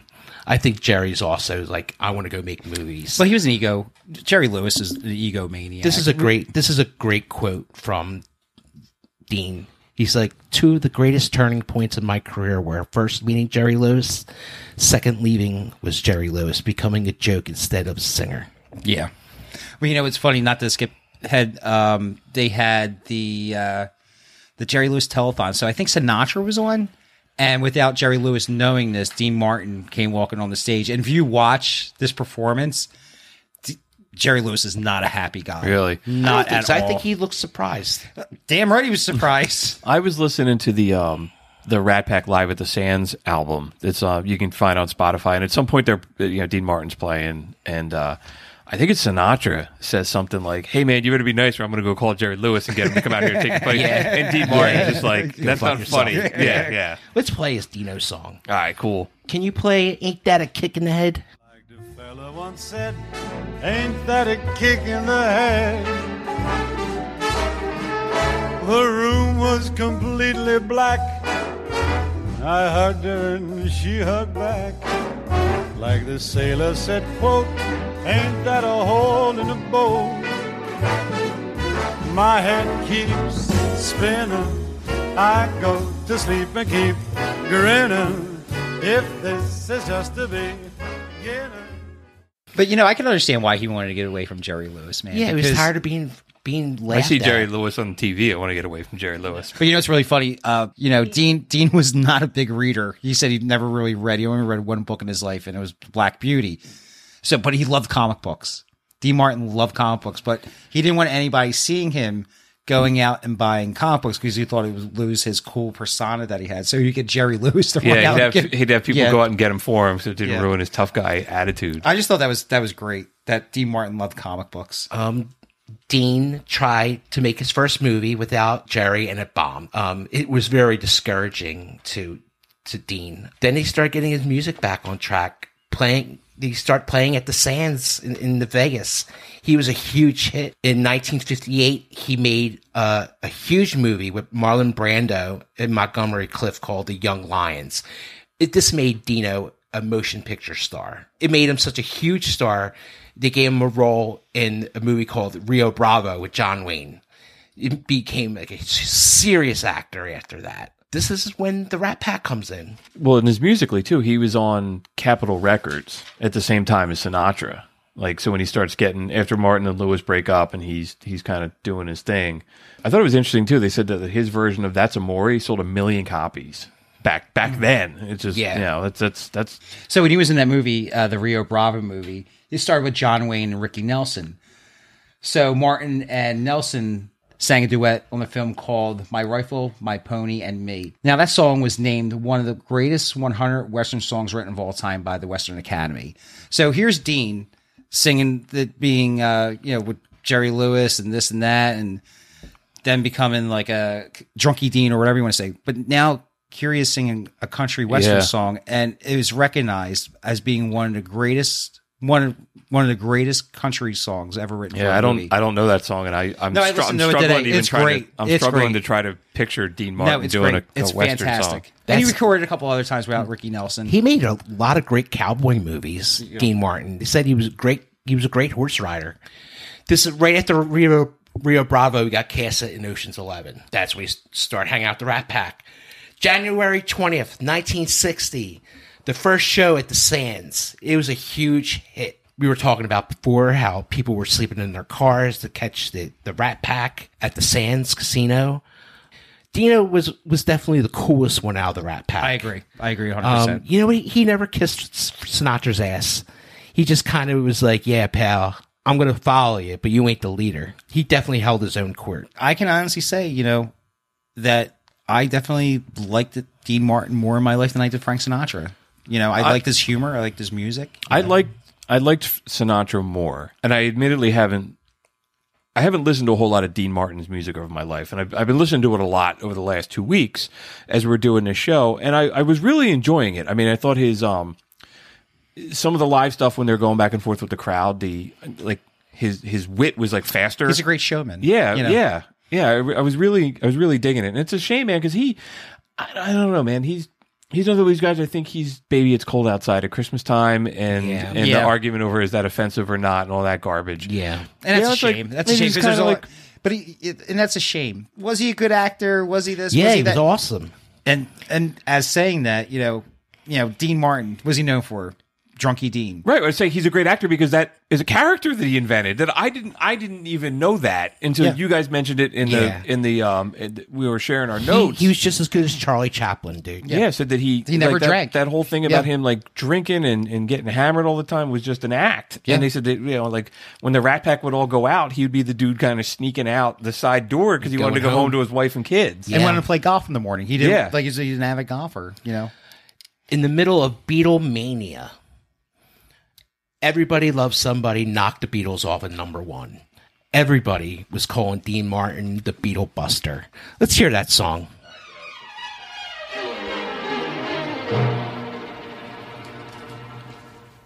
Everybody loves somebody, sometime. Everybody falls in love somehow. Something in your kiss just told me my sometime is now.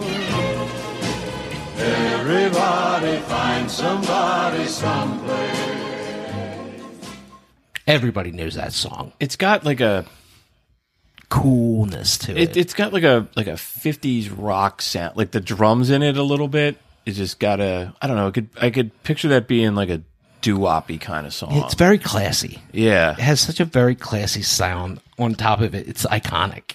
You know, it's really funny with that song. You know, that song knocked, as Ryan said, that song knocked the Beatles right off the chart. Yeah. At the number one spot anyway. So you know what Martin did? See, Martin sent a telegram to Elvis Presley, and it said, "If you can't handle the Beatles, I'll do it for you, uh, buddy boy," or something like that. That's awesome. Dear I love. Elvis- I just love that. You know, what does it say? It says, "Dear Elvis, if you can't handle the Beatles, I'll do it for us." yeah, it's uh, you got to appreciate the sense of humor. You know, in Yeah. the ball breaking. Dean had a great career. He had seven gold albums after that. After uh, Everybody Loves Somebody, Dean was so popular in 1965 they gave him his own TV show, The Dean Martin Show. Yo, NBC hooked him up. Like they gave him stock options, they gave him all this money. He didn't want to do it. He he was like, no, and they were like, no, we really want you to do it. He's like, well, I want a hundred trillion billion trillion dollars. Like, okay, you got it. Oh, I only want to work one day a week. Okay, you got it. Um, his show was on for nine years. Yeah, he never went to rehearsals. They had somebody stand in for him while he's out playing golf. He had um the the Stones were on that show too. There's a you can see the video of him introducing the Stones on the He's Steve like, Martin this show. little It's bit. pretty he's got- wild. But dude, that, that's he made thirty four. He signed had a signing bonus for that in a couple of years to re, to renew this show. He's paid thirty four million dollars. At that time, he was the highest paid entertainer in the world. his golf thing too. Like I, I watched uh, an interview with Jerry Lewis, and he was talking about the golf, and he said that um, Jerry Lewis made all the business decisions in Martin and Lewis because he was golfing all the time, and also because Dean Martin had ties to the mob. He didn't want the mob influencing, and so he was pretty much like. I guess Dean Martin was like, "Well, if I don't get involved in the decisions, you can't, you can't, you know." Sounds you- pretty you smart to me. Nobody can influence me, so you had you had Jerry Lewis do it all the time. That's that's actually really smart. You know, we also had the celebrity roast that was pretty popular. Yeah, those are great. Yeah. Uh, even watching the infomercials are hysterical. Yeah. watching some of that. they're dated. They, I mean, some of them haven't aged very well, but they're still funny. Watching like Don Rickles getting up. Yeah, well, Don Rickles is just classic. Yeah. You know, Dino has a great, successful movie career after his TV series, and he's got the celebrity roast. Um, but Dino had a really bad tragedy happen. In 1987, Dean's son, Dino Paul Jr., was killed in an airplane crash as he was serving Air National Guard. They looked for his plane that crashed for five days. Dino kept hope like the whole time, hoping they would find his, him alive. Obviously, they didn't find him alive. Um, Dino was crushed by it. He couldn't even cope with his son death. You know what was weird? Frank Sinatra's mom died in a plane crash ten years prior, Yeah. on the same mountain. The No same way. amount. Yeah. Yeah. Yep. Oh, I didn't read that. yeah, Yeah. so it's Dean Martin's son and Frank Sinatra's mom both died in plane crashes ten years apart on the same mountain. That's that's really, so ironic. really crazy. So ironic. Yeah, After that, Dean kind of just took the back seat to life. You know, he died on Christmas Day in 1995. He left the world with some great music. Is he's very unappreciative in in my eyes. Um, he's always standing in the shadow of somebody. Is it Lewis or is it Sinatra? I don't know. I think he's standing up by himself. He he had. I've read a lot about him, and he had a really amazing right place at the right time. No, he had a time. huge career. You know, he had worked with, like- he had a huge TV career. like he had like like some BS movies that were made. Like this one character I played, Matt Helm. I think he made like six films. And if you ever seen the movie uh, Once Upon a Time in Hollywood, Sharon Tate's movie that she goes sees and watch. it's that That's a. Dean That- Martin that's the movie. Dean Martin movie, and uh, he actually worked with Bruce Lee on uh, some. He was his coordinator for his judo judo chops. But you know, with that being said, he's an American icon. He's a, he's he's. I think he's overlooked. You Dude, know, his livelihood, his the liveliness he had, and as he was performing, was is just is just so legendary. You watch it now and you say, "How cool can somebody be?" Yeah, let me let me play a little bit from the Rat Pack live at the Sands because he does a song on there um, that it sounds like he's doing off the cuff or it's a parody of something else. It's called "I Love Las Vegas." Yeah. and he's ragging on Sinatra, and he his voice is just so smooth. It's just let me play a little bit of it. because my money's here. I love Vegas when I'm winning. Mm, I love it when I lose. I love Vegas like the army loves its manuals. I love Vegas like Sinatra loves Jack Daniels. I, I love Vegas. He just sounds so cool. That's he's top shelf, baby. Yeah, uh, you were telling a story earlier about when Elvis came over to D. Martin's house. How'd that Oh go? yeah. No, it was Dean took his kids to go see Elvis in concert. Dean is friends with Elvis. You know, um, they've met a few times. Um, they're very fond of each other. They go backstage, and Elvis and uh, Dean Martin's little girl says, "Here's Elvis." You know, prime time. And he looks down at her and he said, "You know, they call me the king of rock and roll, but your dad's the king of cool." Like who? Like, can you imagine Elvis saying that I ain't shit and your dad's like everything? And she was, she was like, I don't even know what my dad did, you know. and but here's like, I'm, a, I'm a child, and Elvis is telling me that my dad's the king of cool. it's awesome. You know? Yeah. That being said, like you know, Dean Martin is the only performer to be given three separate stars on the Hollywood Walk of Fame for film, television, and music. He's the only one With all three. With all three. Huh? That's impressive. Well, Dean's got a great story. He's part of the Rat Pack. Yeah. he's a big part of the Rat Pack. I think he's He's one of the uh, better points. He's one of the better. He sells it. He's one of the better guys in it. Let's put it like that. All right, cool. So you want to move on to Sammy, Dave, Sammy Davis Jr.? Yeah, Mr. Show Business himself. Sammy was born December 8th, 1925. This man was in show business the day he could talk. You know, he never spent a day in school. Yep. Yeah, I never went to school. You That's know? amazing. Um, his uncle and his father had him dancing in their group, the William Mastin Trio, at such a young age.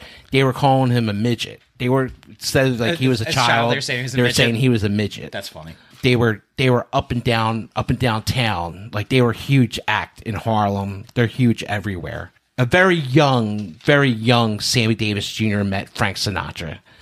And uh frank pulls him aside. He like he, like, he- like sammy was like 10 years old and frank was like 18 you know? And he was like yo kid keep on doing what you're doing because you got it. Yeah. You know He was just born to be on stage. Like he's, a, he's another natural performer. And, and honestly, he might be one of the most, actually, the most talented guy in all these guys who we're talking about. dude he he could sing do it could all. dance he could play drums he could do impersonations he just had everything you know? watching a lot of the videos of him doing the research for this, I could watch him tap dance Sure. like for hours. Yeah. It's just it's just fascinating. Yeah. you know um, And he was like a, a quick draw guy. yeah there's footage of him Yeah. playing around with a gun he's like Yeah. tap dancing and twirling a gun at the same time and singing Of course. you know it's like w- only and he's doing it with one eye Yeah. and he could he controls his gun in four tenths of a second and shoot it. Yeah. That's pretty fast. I don't know if he can hit anything because he has that one eye. But You know, Sammy was in show business for like 25 years before he even got any recognition for anything. You know, Sammy was playing like Vegas here and there with his with his father and his uncle. But you know, once they were done on stage, they had to leave the hotel. Yeah, they're they're headlining at the New Frontier Hotel, and it was selling out, and they were huge, but they're dealing with all the same racist BS. Like they they had to stay at a really uh, rundown part of town. They couldn't stay in any of the hotels that they were playing in. Really, really crappy. yeah. it had to be hard. You know, it was a hard being an entertainer those days. People love you on your stage, but when you're not on that stage, you gotta get lost. You know, it's Very sad. You know, um, Sammy's the only one that went into the army out of the Rat Pack. Yeah. yeah. Um, he was in one of the first integrated platoons. He said he got the shit beat out of him every day. Bunch of shit kickers, just like torturing them. They him. paint him a white paint and all that. Yeah, he said the only defense he had was doing impressions and or dancing, or he'd make all the white guys like laugh, and then all the black guys would hate him for it. Yeah, his father really kept him away from that side of humanity, of you know the racism and everything like that. You know, because he said he never experienced anything. It like is a that shame, when- man, because there's when- there's when in some the army. There's some really sad, heavy racist things in his Oh, story. oh, you know, sure. like- but when he gets out of the army, he gets back in the Will Mastin trio. Yeah. and then Sinatra hires him to be his opening act. Yeah. and because Sinatra remembered it, just just cool. Yeah, I always said Sinatra looked at him as like a little brother. I did too. You know, and it goes into the next part of of Sammy's story. Sammy was in a really bad car accident. The accident was so bad it took his left eye. He was taken to a hospital where the accident was, not too far from his house, and it was a black hospital where you, you couldn't get any help for anything. He was So like he was like in a on a bed like in the hallway or something. Yeah. to see a doctor. Frank Sinatra was in like Palm Springs and he and he heard about it and he jumped in his car and drove about like a hundred miles Yeah. to get Sammy. So he drove a hundred miles, got Sammy, drove back a hundred miles, put him in his own house and got him his own care. Uh, I mean, obviously they couldn't save his eye, but Sammy got the best help that Frank could get him. That's a friend. I like you said, like he always thought he was like his big brother. And he got he got him a card that was an eye chart. He's like, "Oh, here you go." I said, "Get well," but it was set up like an eye chart. and he was also kind of part of the like the original Rat Pack, that like Yeah. Bogart. He, like he was hanging out with Bogart and those guys. But um, yeah, Sammy was? Yeah, but like when he after he loses an eye, his eye, I mean, he start. He was doing shows like within two months. He was back out He worked. playing with an eye Yeah. patch, He- and they said that Sinatra and Dean Martin would get on stage and they would wear eye patches so they wouldn't single Yeah. him out. And you could see the video of um he goes back. It was like w- less than a year. He gets a a, a two week gig back at that casino, the New Frontier, and he comes out on stage on opening night and he takes the eye patch off. And it, somebody recorded it, Yeah, and it's like, it. and it's like it's pretty heavy, man. And you're just like, Yeah. wow. And like you know, he just stands there, and the crowd goes bonkers. Yeah. And they said by the end, like everybody was crying, Yeah. and it was really cool. It was really Yeah, cool to I- watch. I, I did see it. I didn't see that. Yeah. I, I'm going to now. Yeah, um, you know, after Sammy's surgery, um, he taught himself how to dance again and got his got himself together and you know he he went solo after that and he he did pretty well. He was still getting a lot of racism from Hollywood. Um, he wasn't getting work because he was black. He was he wasn't getting work because they were saying oh he wasn't a good dancer or he wasn't as- he wasn't better than this or he was better than that. They were just giving him bullshit because he was a black guy. And he had a lot of controversy around him. He was like going uncharted charted territory. You know, he inter- he had two interracial marriages. Yeah, like, and- didn't help him out. Well, fuck them. You know, like I'm not going to change because they don't because they're going to book me. This is the person that I love, and this is what I'm going to do. And if you don't like it, then I'll somebody out there, somebody else is going to want to see it. Yeah, you he married a woman named Molly Bricks. Yeah, Um, she was Swedish. She didn't understand the Rat Pack. She didn't. She didn't like how they would make fun of Sammy on stage. you know, I, I felt I seen some of that footage, and I we even br- briefly talked about before we started the show. I don't know. You know, friendship is friendship, and ball breaking is ball breaking. And like, if you know, if you can't take it, then find better. Good luck finding better you- friends. But again, you have to remember the times. I understand They're that. all I- first generation American. Everybody made yeah. fun of everybody. Yeah, but I think a lot of the times that he he was used as the butt of the joke, and Yeah. you see it during the shows, and you know, even though you know they all these guys were you know pretty you know liberal for their time and spoke their minds, and Frank definitely did whatever he whatever he thought was right. I still think that they played up to that during the live shows and made sure they point out that he was a black guy, pointed out that he was a Jewish guy, pointed out that he had one they- eye. You know, Well, like they, there's a part where Sammy, it's like, why you guys always picking on me? And Dean Martin goes, "You're black, you got one eye, you're Jewish, and you shot. Yeah, no, I get it. You know, yeah. like- no, it's like, hilarious. You're, you you're know, a loaded gun. You know, but it's just I do feel that they they use that as his ethnicity as a crutch for comedy. Well, to he keep was the show the- going. He was definitely the most talented out of all of them. No, and I if agree with anything that, yeah. held him back was his color of his skin, which is Yeah. bullshit. the, the interracial relationships, man. That, that's to me where this this whole story of the Rat Pack just gets like so crazy because I mean he was so he got engaged to May Britt that that actress and she lost her rec- her studio contract Yeah. over that they canned her and then um I said they were in London where where racism wasn't it's not as big as of a thing as it is in America as it was in America Mm-hmm. at the time. But they were there were people outside like heckling him, calling him the N word. Yeah. and they said he had to hire like around the clock security. Yeah, it was really shitty. But like the Kennedy, they asked him to postpone his wedding. Yeah. until Yeah. after the Yeah. election because They uninvited him to the inauguration, or inauguration. yeah. It- all the work that he did for JFK. Yeah. and then it said they said sorry, the N word. Yeah, you and got it- you got to leave by the back door. And they said, and she was like, "What?" Like Yeah, it don't was like it. uh, she was Swedish, She didn't get it. and she right didn't even understand. And he had this another, like in the mid fifties, he started seeing Kim Novak, Mm-hmm. another another actor who was like huge, and like at that time, like interracial marriage was still like it was illegal Yeah. in like half the Yeah, yeah. country. Yeah. and um, they were dating in secret, and they said that like. If his if a driver was taking them somewhere, he would have to lay down on the floor of the car with a blanket over him, so nobody would see them together. Yeah.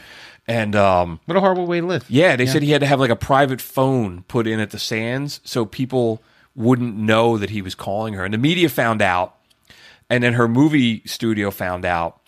And the story is that like Columbia Pictures, man, the head Harry Cohen had ties to the mob, and he called in a hit on Sammy Davis Jr. for dating this. I heard oh that. my my white act my white female actress who's the star, and that that um yeah, Mickey Cohen went to Sammy Davis Jr.'s dad and was like, "Hey man, he better call this off. We're going to kill him, and we're going to kill you too." Mm-hmm. And then uh, like um somebody from the Rat Pack went to Sam Giancana and Kana and asked like, "Dude, can you, can you help me?" And he was like, I, "I don't have any reach in Hollywood." So Sammy then goes like they were like, "Well, you better marry a black woman like tomorrow, or Yeah. or you're going to Yeah. kill you." So he said he found like this woman, Loray White, that he used to work with, and he offered her twenty five thousand dollars to marry him. And she was like, "Okay," but he got um they got they, it didn't last very long. They said like Sammy got really really drunk Oh, he like, got at, at the at his wedding, and he tried to strangle her. Yeah. that night they got divorced like really short after. But it was like somebody threatened to kill him over who he was dating. It's just like it's it's you know What a complicated. It's so complicated. right and like 1955 man wasn't it, it wasn't that long ago. No, you know? no, and I think No, it about that often. Like you think you hear dates and everything like that. I'm like, man, that's not that long ago. Yeah. but dude, we're also in 2021 now, Yeah. so it was long ago. After the JFK snub, he automatically started playing Martin Luther King gigs. Um, he got Frank to play with him. He got Dean to play with him. They raised a lot of money for Martin Luther King. Sammy starts doing Broadway. Sammy really loved the 60s. Like, really loved the 60s. Yeah, he did. He, he said he took acid. He, he partied, you know, he did a lot of coke. Um, Crazy not to. There's some weird sex stories about it, like that he was going to these group sex parties with JFK, and I'll, I'll cut that out. I because actually, could- I actually read that also. Yeah. I read that also. Yeah, you got to leave that shit in here. That's what makes All it right. so special. They said that like there's rumors that he joined the Church of Satan. There was all kinds of like, I remember really, that. really crazy stuff with him. You know what? That makes me want to hear Candyman. Can you play Candyman? yeah, man. Sweet chocolate, chocolate malted candy, gumdrops, anything you want. Come to the right man because I'm the candy man. Who can take a sunrise? Sprinkle it with you. Cover it with chocolate and a miracle or two. The candy man.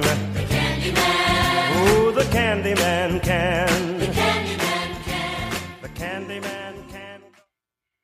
That was a huge hit, dude. Yeah, I like I remember hearing that that version, that recording, very, very, very young. His Like, voice has that, very young. that vaudeville sound to it. Like when he holds a note, it's more like it goes up and like, "Ah," you know, it's like up and down where it's like Yeah. Sinatra and Dean Martin, like they hit a pitch and they hold it. Yeah. Yeah. You know, it's just like a different, like, I could almost just see him like tap dancing, like, Yeah. ah, but that's his back, hello." but that's his background. Is that Yeah. vaudeville Yeah, yeah, background? sure. You know, just saying it. Just you know, I don't I don't know how far into his career that song came out, but it's like you just It was it was for it was like right after Charlie Chocolate Factor came out. Okay. so you got to think it's like Oh, the so it 70s. came out afterwards. Oh yeah. I was. I, Oh, I thought it came was in- before. No, no, it came Okay. in afterwards because the movie was such a hit. He's like, "Yo, I got to do this song," and they're like, "Really?" He's like, Yeah. "No, this He's song like, "Yeah, could be man." a hit." I thought yeah, was- baby. Yeah, I thought it was interesting too with his um the racial stuff too. Is they said like in uh, fifty five, like he starts making money and he wants to move into Hollywood, and everyone's like. You know, your can't your do- neighborhood's down here, and he bought Judy Garland's old house. Yeah. and he said like everybody, like the entire neighborhood was all white, and they were all like, "What?" You know, like and he he just didn't care. Well, who doesn't want to live next to Sammy Davis Jr. Man, A bunch that's of abs- racist That's crazy, but white- that's crazy. white America. You saw, you just saw him last night. You paid eighty bucks to go see him, and you Right. don't want to live next but you don't to want him. him. You don't want him in your. You know, That's bullshit. I know it's crazy, and it's like the Hollywood elites doing the same thing. It's not. It's we talked about the the uh, Mississippi delegates from the 1960 election calling him names, Th- but now you is- got you got all these celebrities, and he's still like. That's when he's hanging out with like Bogart, like he's hanging out with all those people. Yeah. I don't know, man. I it's it's all bullshit. So like the seventies roll around and Sammy's in movies. He's on TV. He was on All in the Family, which was a Yes. huge thing. And that was like Yes. the biggest kiss ever when he kissed Archie Bunker. It was Yes. apparently the biggest kiss ever on television. yeah. Yeah, so he's that was a big deal. No Right. matter what color or whatever, you know, Yeah. it was like the biggest kiss ever on television. So I didn't I didn't have this in my notes, but right. So he was on an episode of All in the Family, and they're trying to get Archie Bunker to take a picture with Sammy Davis Jr. Sammy left his uh, briefcase in Archie's cab because I guess he was driving a cab one time. So he comes over to get it.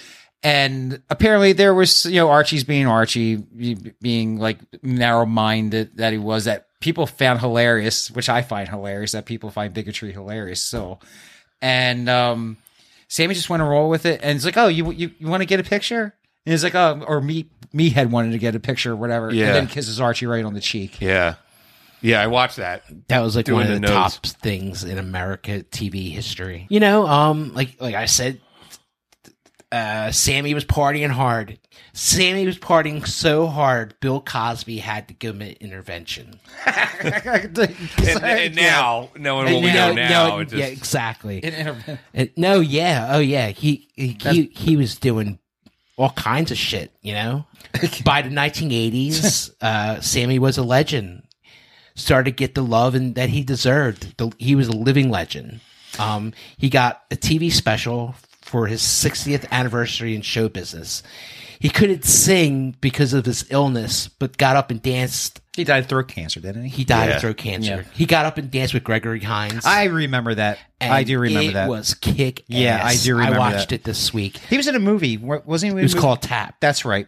Yeah, Yeah. I do remember. Man, I do remember that. Yeah, Sammy died owing millions to the IRS. Really? But I knew who Sammy was too. Yeah. from the Cannonball Run movies. yeah. Yeah, I was Yeah. wondering when we were going to talk about the Cannon Roll. I was Run I was movies. waiting for it too. I was But like, that was a- Sinatra's in those too. Yeah, that was the last time they all appeared on camera Yes. together. The second film, Yes. Dean, Funny. Sinatra, and uh, Sammy. Sammy. You know, Joey Bishop couldn't drive. he's definitely one of the, if not the talented one out of the Rat Pack. You know, I don't know who's more talented than he. is. He's another one that I he's being forgotten. These the first two we talked about. I mean, Sinatra is Sinatra, but even that, like I mean, and Dean Martin, I think he's clinging on with a couple Christmas songs, and we talked about I that don't next. know, man. Dean Martin's just Really? Do you think? Cool. Do you think people I- know? Do you yes, think people know? Yeah, Dean Martin? I, am going to say yeah. Okay. But uh, w- before we uh, close this with Sammy Davis Jr., one thing that I found interesting, I, maybe his last wife that he was married to might have been black, and they were the first black couple to stay overnight at the White House in 1985. I want to say. Yeah, so he slept in Lincoln's bedroom. bedroom. Yeah. So I thought that was pretty interesting. And again, like in 1985, like it took Yeah. that long for that Yeah. to happen. Before we stop talking about Sammy, um, Sammy's got a really, really popular song. He didn't write it, obviously, but it's called "Mr. Bojangles." Yeah, this was interesting when you were sharing some of the stuff about this. I'm I'm curious. I'm I'm looking forward to hearing this. yeah. Let's play a little bit of the song first. All right, let's set the stage. Here's some Mr. Bojangles. in worn out shoes with silver hair, a ragged shirt, and baggy pants. He would do the old soft shoe. He could jump so high, jump so high. And then he lightly touched down.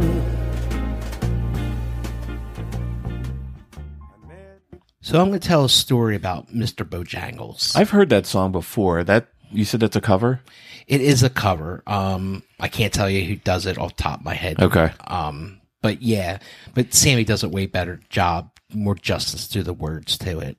Mr. Bojangles is a guy named Bill Robinson. Bojangles is Southern for mischief maker. He was a real hellraiser as a child.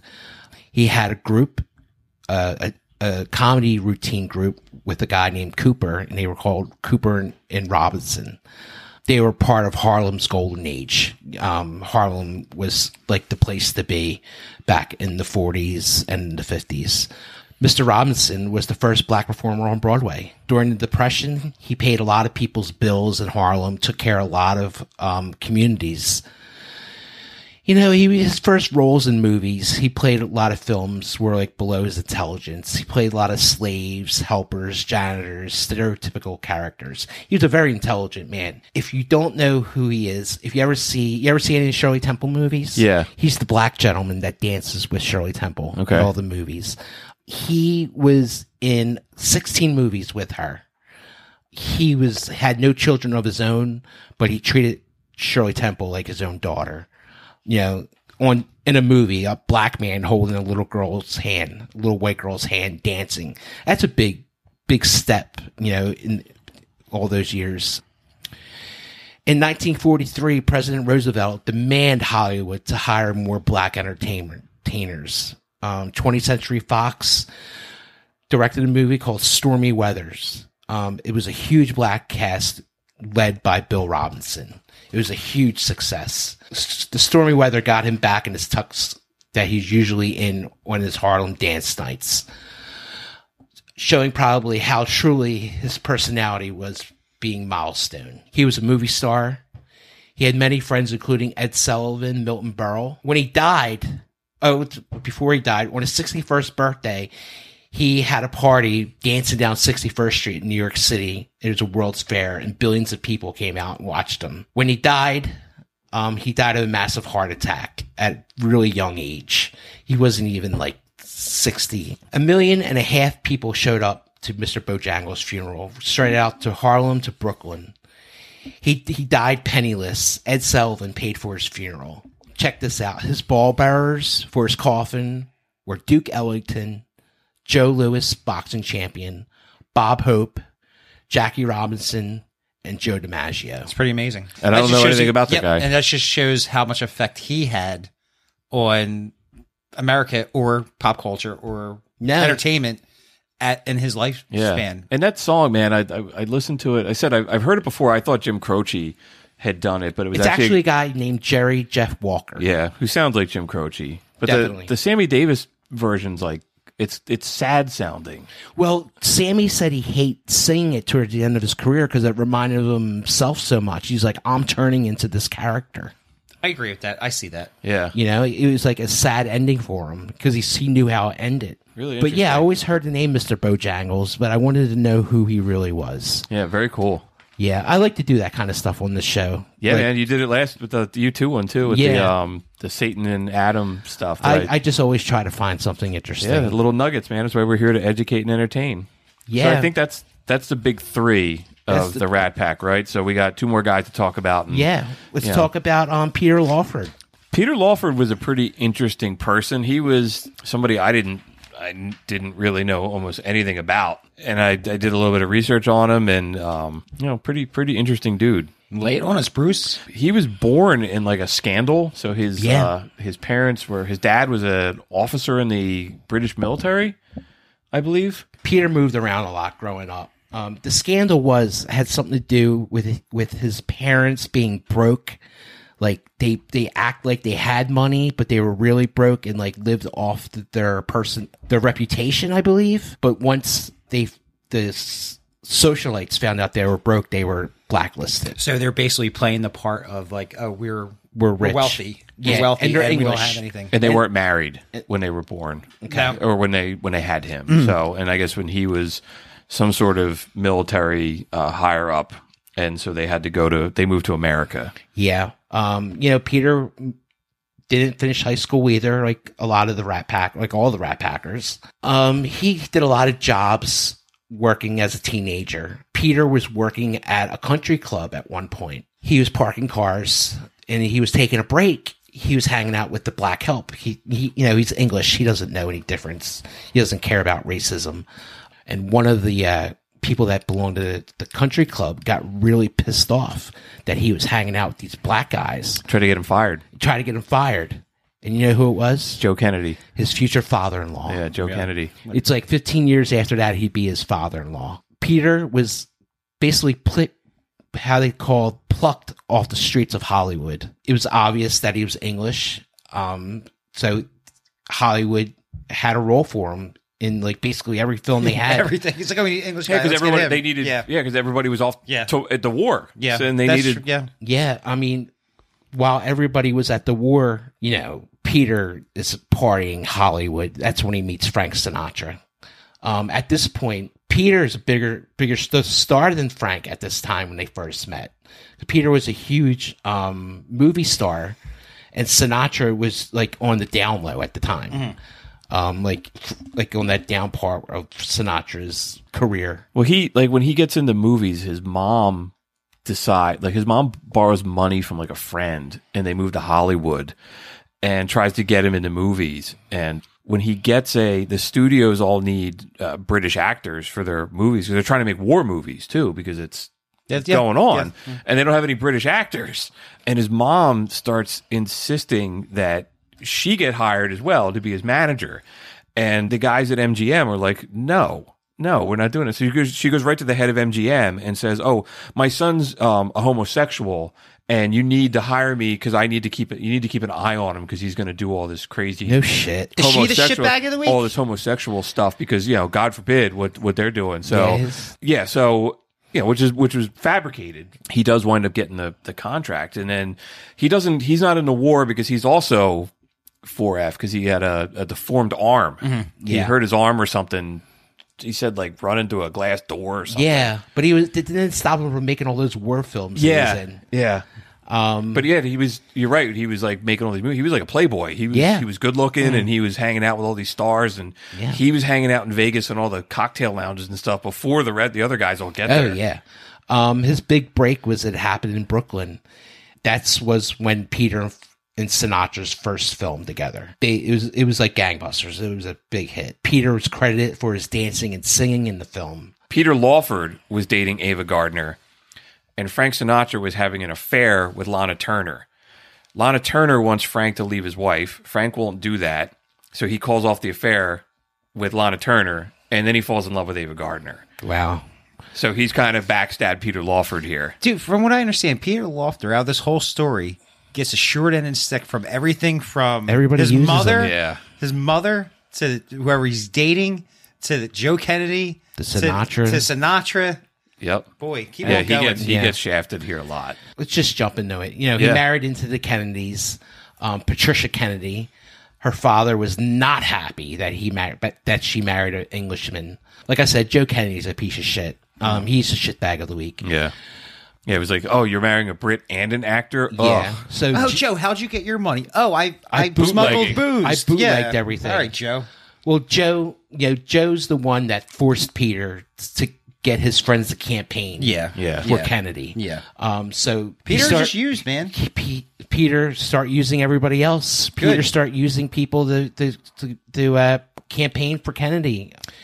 You know, Peter Lawford was the first one that owned the script of Ocean Eleven. Yeah. I didn't know that. He he sold it to Sinatra. Very nice. they made the movie. They became quick friends. They were uh, together at, at the Sands every night. Peter played the bartender while everybody was singing or like that. He was just happy to be there. Um, Yeah, Lawford uh, got a cut of Ocean's Eleven. And he? got the start. Yeah. Yeah. he he gets the the script, or a friend of his wrote it, and he goes to Sinatra, and Sinatra pitches it to Warner Brothers, and then Sinatra lands them all yeah, gigs, and he throws Peter Lawford a bone by giving him like one of the lead roles. Yeah. for, for doing that. you know, we were talking about how Peter got the shaft after JFK wouldn't stay with Frank Sinatra from the Rat Pack. You know, Peter's career went downhill, but Peter had a really good thing going with Jimmy Durante. He had uh, like a, a TV show with J- the Jimmy Durante. Um, you know, you know who Jimmy Durante is. Yeah, that's- they they were really like like really close, like father and son. They had really success together.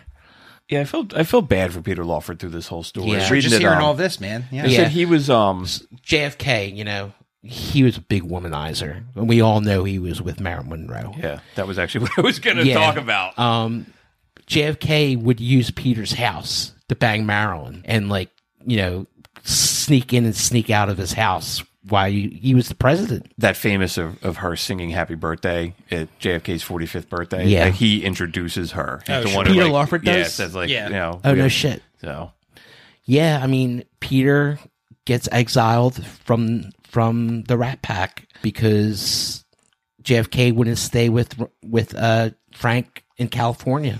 Well, that and also you like you know Kennedy turned his back on Sinatra and you know got him in trouble with the mob and this and that. So Yeah. he cut all of his ties with everything he had to do with. Unfortunately, he was one of them. Cut whole ties. he also really he blamed himself for Marilyn Monroe's suicide. I, I did read that. Who Lawford did? yeah, Yeah. I think he um Why? I think she was staying at his house a week before she killed herself, and she tried to commit suicide at his house, And he did nothing about and it. and they whatever, and then she went home, and then six days later she committed suicide. Yeah, he, he always He felt that always- guilty that he didn't do anything. Yeah, Yeah, because he knows that his brother-in-law took care of her. Seriously, Yeah. Yeah.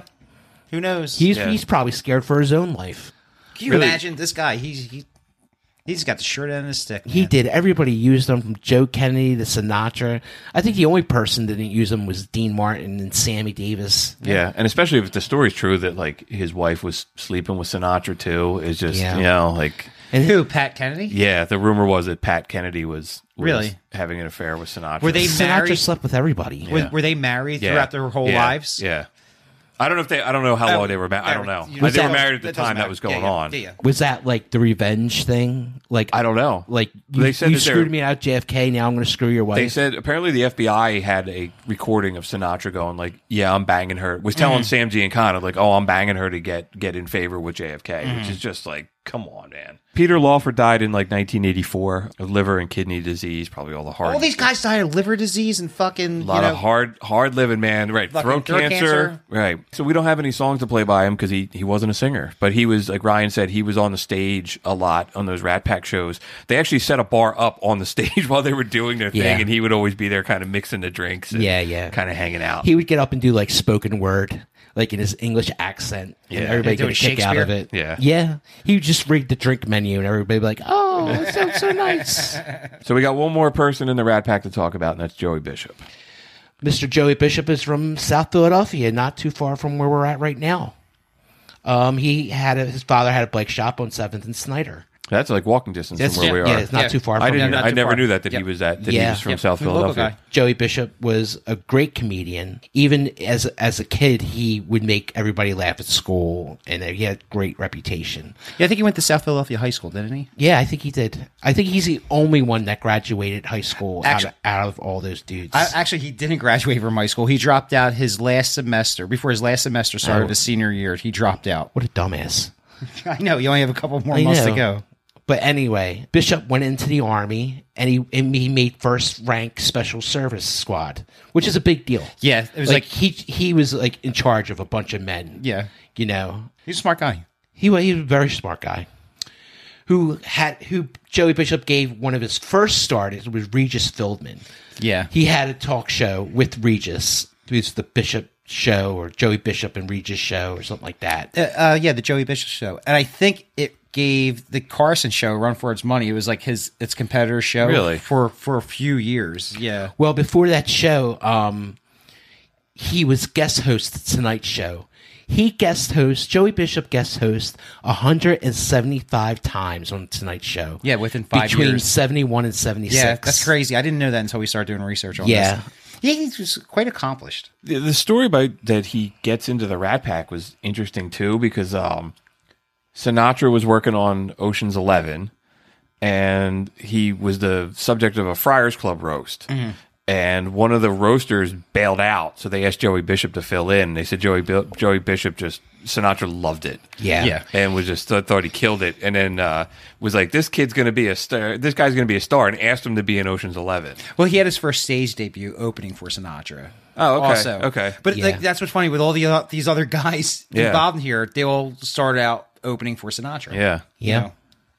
yeah. They Yeah. said, that- I guess in the Rat Pack show, he was like the MC. He would be like the introduction Yeah. and kind of the. Well, they master of said that. Joey Bishop wrote all the song. I mean, the, scoop- they say Joey Bishop wrote all the jokes that those guys were saying on stage. He would be like whispering into their ears as the routine was going on. Who knows what he was telling them to say? And who, you know, they were saying so much crazy shit on stage. I wouldn't be surprised. Like half of the things that they were saying, Joey Bishop told them to say. Hey, it's, enter- it's You know? entertainment. It probably did happen. You know, uh, there was one time, you know, Frank Sinatra was like, Cookie, give me a joke. Give me a joke to say because I, I feel like I'm not saying anything. Joey Bishop's like, all right, here, say this joke, say it like this. Okay, does it. Frank Sinatra goes out there, does it. The joke bombs. And he goes, Joey, what's up? He's like, Frank, you're not funny. That's awesome. Yeah. But Joey Bishop, South Philly's own. Yeah, I heard. I've read a couple other little minor things on him. Um, Sinatra asked him to fill in at his uh, the lodge, the, the casino that Sinatra owned in Lake Tahoe, Tahoe, Lake Tahoe. I'd love to go to Lake Tahoe. Joey Bishop said he would do it, but he wanted fifty thousand dollars and a private jet, and Sinatra doesn't like other people telling him what to do, so they kind of boot him out of the Rat Pack, and um, they drop him from Robin and the Seven Hoods, the movie, and then they cast Bing Crosby to play that role instead. Joey Bishop was also the last one to die out of the Rat He Pack. he died yeah. in 2007. Yeah. and um, I guess in the last years of his life, I, I read some interviews with him, and he uh, he was he was getting kind of bitter. He said he was the star of the Rat Pack, and everyone else being a part of that group overshadowed everything that he did. And I mean, I guess that's a fair point, man. Because out of everybody, he's he's you know he's the last one we're doing, we're talking about. You know, Yeah, but he, you know, like I said, he was a cornerstone of a talk the show. behind the scenes guy. Yeah, Like, d- definitely. Like like Ryan said, like he definitely wrote a lot of jokes. All the guys, but you're you got to look like who you're going up against. Let's be Oh, yeah, let's sure, be realistic here. You got Sinatra, Dean Martin, and Sammy Davis Jr. How, How do do you you s- stand up against Yeah. those guys? Yeah. You could be the he, and he probably is the funniest guy out of all those guys. But come on, Yeah. Um, Sorry, he definitely Joey. played Little Fiddle. As we were talking, I typed in Joey Bishop in Spotify, and there's mm. an album listed here. Put play something by It's him. called Joey Bishop Sings Country Western. nice. Only three of the, s- you know, they have like that little rating Yeah, yeah, system, and none of the songs have more than one bar. So, All right. I'm just Yeah, gonna entertain pick, us. pick something. I hope it's fantastic. This is called "Take These Chains from My Heart."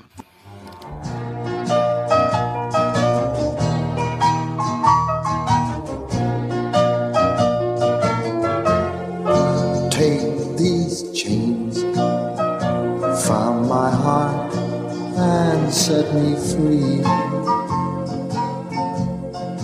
You've grown cold and no longer care for me. Sounds like a South Philly guy singing. Yeah. Pardon me. So that's uh that's Joey That's Bishop. Joey Bishop. so South Philly's own Joey Bishop. that's the Rat Pack, man. So that was a that's a crazy story. Man, And- what a bunch of stuff there. Yeah, really cool, man. I really enjoyed doing the yeah, uh, this the one was fun. On this one, this so. one was a lot of fun. So we got some um we got some listener feedback. I think Ryan has actually heard from Omar. I have heard from Omar. He sent this. He sent me an email. Awesome. Maybe while you're pulling that up, I got a couple things on our U2 episode. So uh, Sean from Atlanta said, uh, I have watched Rattle and Hum a million times. I had it on VHS. The Joshua Tree was also the first album where U2 really spent their money on production. Their prior albums were much more simple, which to me brought out their very best of their sound. Many people will say Joshua Tree is their best album ever. I really think it's potato, potato. It's all great music. Okay. Totally agree. And then uh, Scott Dribbin, who is uh, constantly uh, commenting on our stuff on Facebook and uh, listens to us, said uh, the Joshua Tree is without a doubt the cassette I wore out the most copies of. Hell, I wore out several copies of Rattle and Hum on VHS. The Joshua Tree is on my short list of perfect albums. The Unforgettable Fire is a really close second. I can't think of a track on either one of them that isn't damn near perfect. I agree, man. Joshua Tree Yeah. is a perfect album. Yeah, so Absolutely. I really enjoyed doing that episode. Yeah, that was a lot of fun. So Yeah, yeah, I still listen to a lot of the Joshua Tree afterwards. and I was did like, too. I did too. Yeah, Really enjoyed can't it. get enough of uh, One Tree Hill. So Omar, Omar, um, to our listeners, if you don't know who Omar is, Omar is our friend from Kapur, India. Um, he listens to our show and he gets in contact with us every once in a while to tell him tell us how he's doing. We became really good friends with Omar. Um, let me see what it says here. Starts off, "Hello, friends. It's me, Omar. I've been working overtime, but been listening regularly. There is a Hall of Fame of rock and roll. This was something I had to look into. Some members of this Hall of Fame are not rock and roll. I agree with you guys. Why is ABBA in the Hall of Fame? I don't know. We're trying to figure that out too, brother. I can't believe you guys never heard of Fela Kuti. Do you guys live underneath a rock or something? Dionne Warwick is a huge star in Kapoor, India. She should be in the Hall of Fame. If ABBA is in the Hall of Fame, then she should be in the Hall of Fame. Wow. Just to put on the record, the Foo Fighters are the greatest band that ever was. Monkey Wrench reminds me of my pet monkey, Little Mick. They share the same energy. I wish he would stop throwing glasses and plates at me. I met a woman online that seemed interested in me. I just got to give her my bank account number and she will put a $100,000 in it. Something seems funny about this whole thing, but yo, you guys got to see her. She's gorgeous. What do you guys think I should do? Well, let me get back to work. Hope you all live in the best life you can. See you guys around. Keep on rocking, Omar. Omar, don't give anybody any of your information. yeah, don't do that, Omar. Omar, I don't care how hot she is. Don't give her any money, dude. Yeah, But All it's right, good to hear from you, brother. Yeah, man. Nice to listen to you. I'm sorry that ABBA is so popular. So when we were talking, you were talking that you reached out to one of our podcasts. Yeah, from so, Pantheon. So I made a mistake. So No. there's another uh, there's another podcast on the Pantheon Network, and our show is part of the Pantheon Podcast Network. There's a podcast, another show on there called Make It Stop, a bad music podcast, and they every episode they take an album or an artist and they just burn it down they destroy it it's very funny the stuff that they do but i somehow i could have swore that they did an episode on kate bush so i went on twitter and I at mentioned them from our account at Prisoners of Rock and said, you know, we just did an episode on the Rock Hall and we covered each nominee and we thought of you when we talked about Kate Bush because we all trashed her. We were going to kill one of her songs in our electric chair segment, but we didn't want to play any more of her music.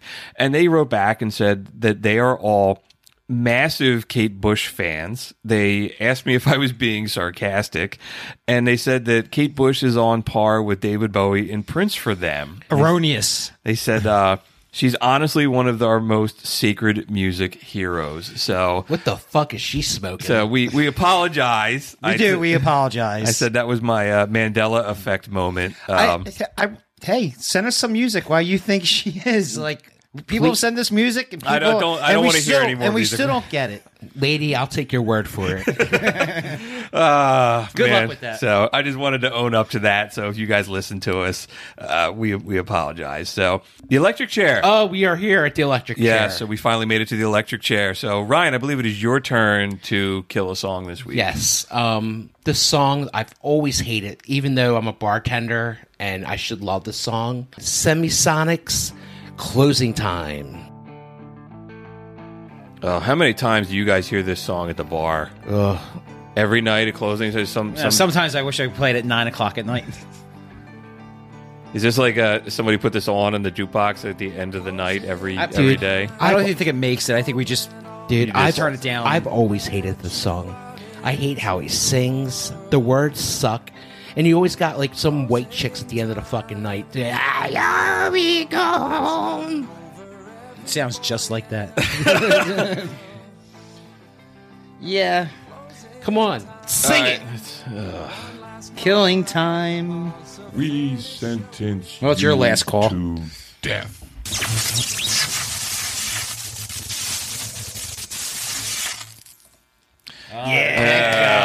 That was a good. That was a good choice, man. That's a rough song. So that's it, man, for episode fourteen. So thanks to everybody who's been listening to us out there. You know, we we love hearing all your feedback. You can check us out. We're on Facebook. We're on Twitter. You can get more of all of our episodes. We're on Spotify, Apple Podcasts, any platform where you listen to music. You can also check us out at prisonersofrockandroll.com. As I mentioned earlier, we are proud members of the Pantheon Podcast Network. I thought it was pretty cool that uh, Christian Swain, who is the narrator and the man behind uh, Rock and Roll Archaeology, followed us on Twitter this week. That's Oh, awesome. awesome. Hopefully, That's- hopefully our- he listens to us. We're a huge fan of his work Huge fan. really really cool um, yeah if you want to hear some of the music we we publish playlists to go with every one of these episodes so we pulled together all this stuff from the rat pack man there's some really really cool stuff in here check it out man it's on spotify and apple music definitely go listen to it you know and again special that special and lastly special lastly man i had too many i had too many jack daniels tonight Too, too many martinis. Yes. Loosen my bow tie. Lastly, special shout out to Mike Cianci for helping us publish all these playlists. And, you know, of course, to all of you guys for constantly listening to us. Uh, we'll be posting something on social media soon. We got some, we got some merch finally. We got Yeah, some Prisoners of yeah, Rock and Roll yeah. stickers. So we'll be spreading the good word and we'll, we'll be happy to share some with everybody. We'll figure out how to do that easily. So that's it, man. We'll be back in two weeks. We're going to figure out uh, what we're going to talk about next. And to play you guys out, we're going to play a little New York, New York. All right, lay it on us. Keep on rocking. Keep on kicking. Peace out.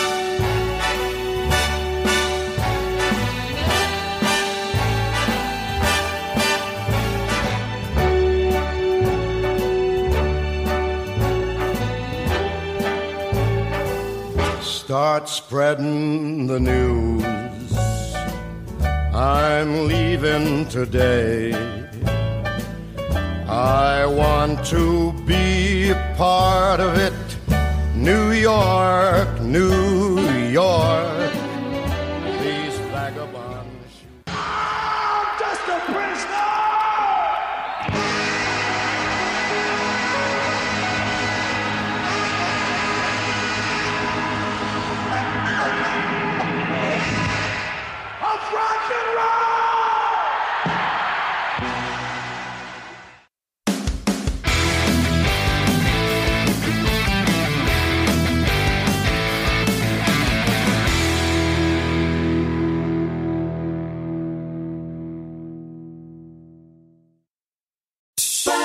Splash. Apply a little splash. When your windshield's getting dirty, just apply a little splash. When your windshield's full of grime, bugs, dirt, and snow, just use a little splash and be safe on the road. Splash, splash, splash. Apply a little splash. When your windshield's getting dirty, just apply a little splash. See safely on the road when you apply a little splash.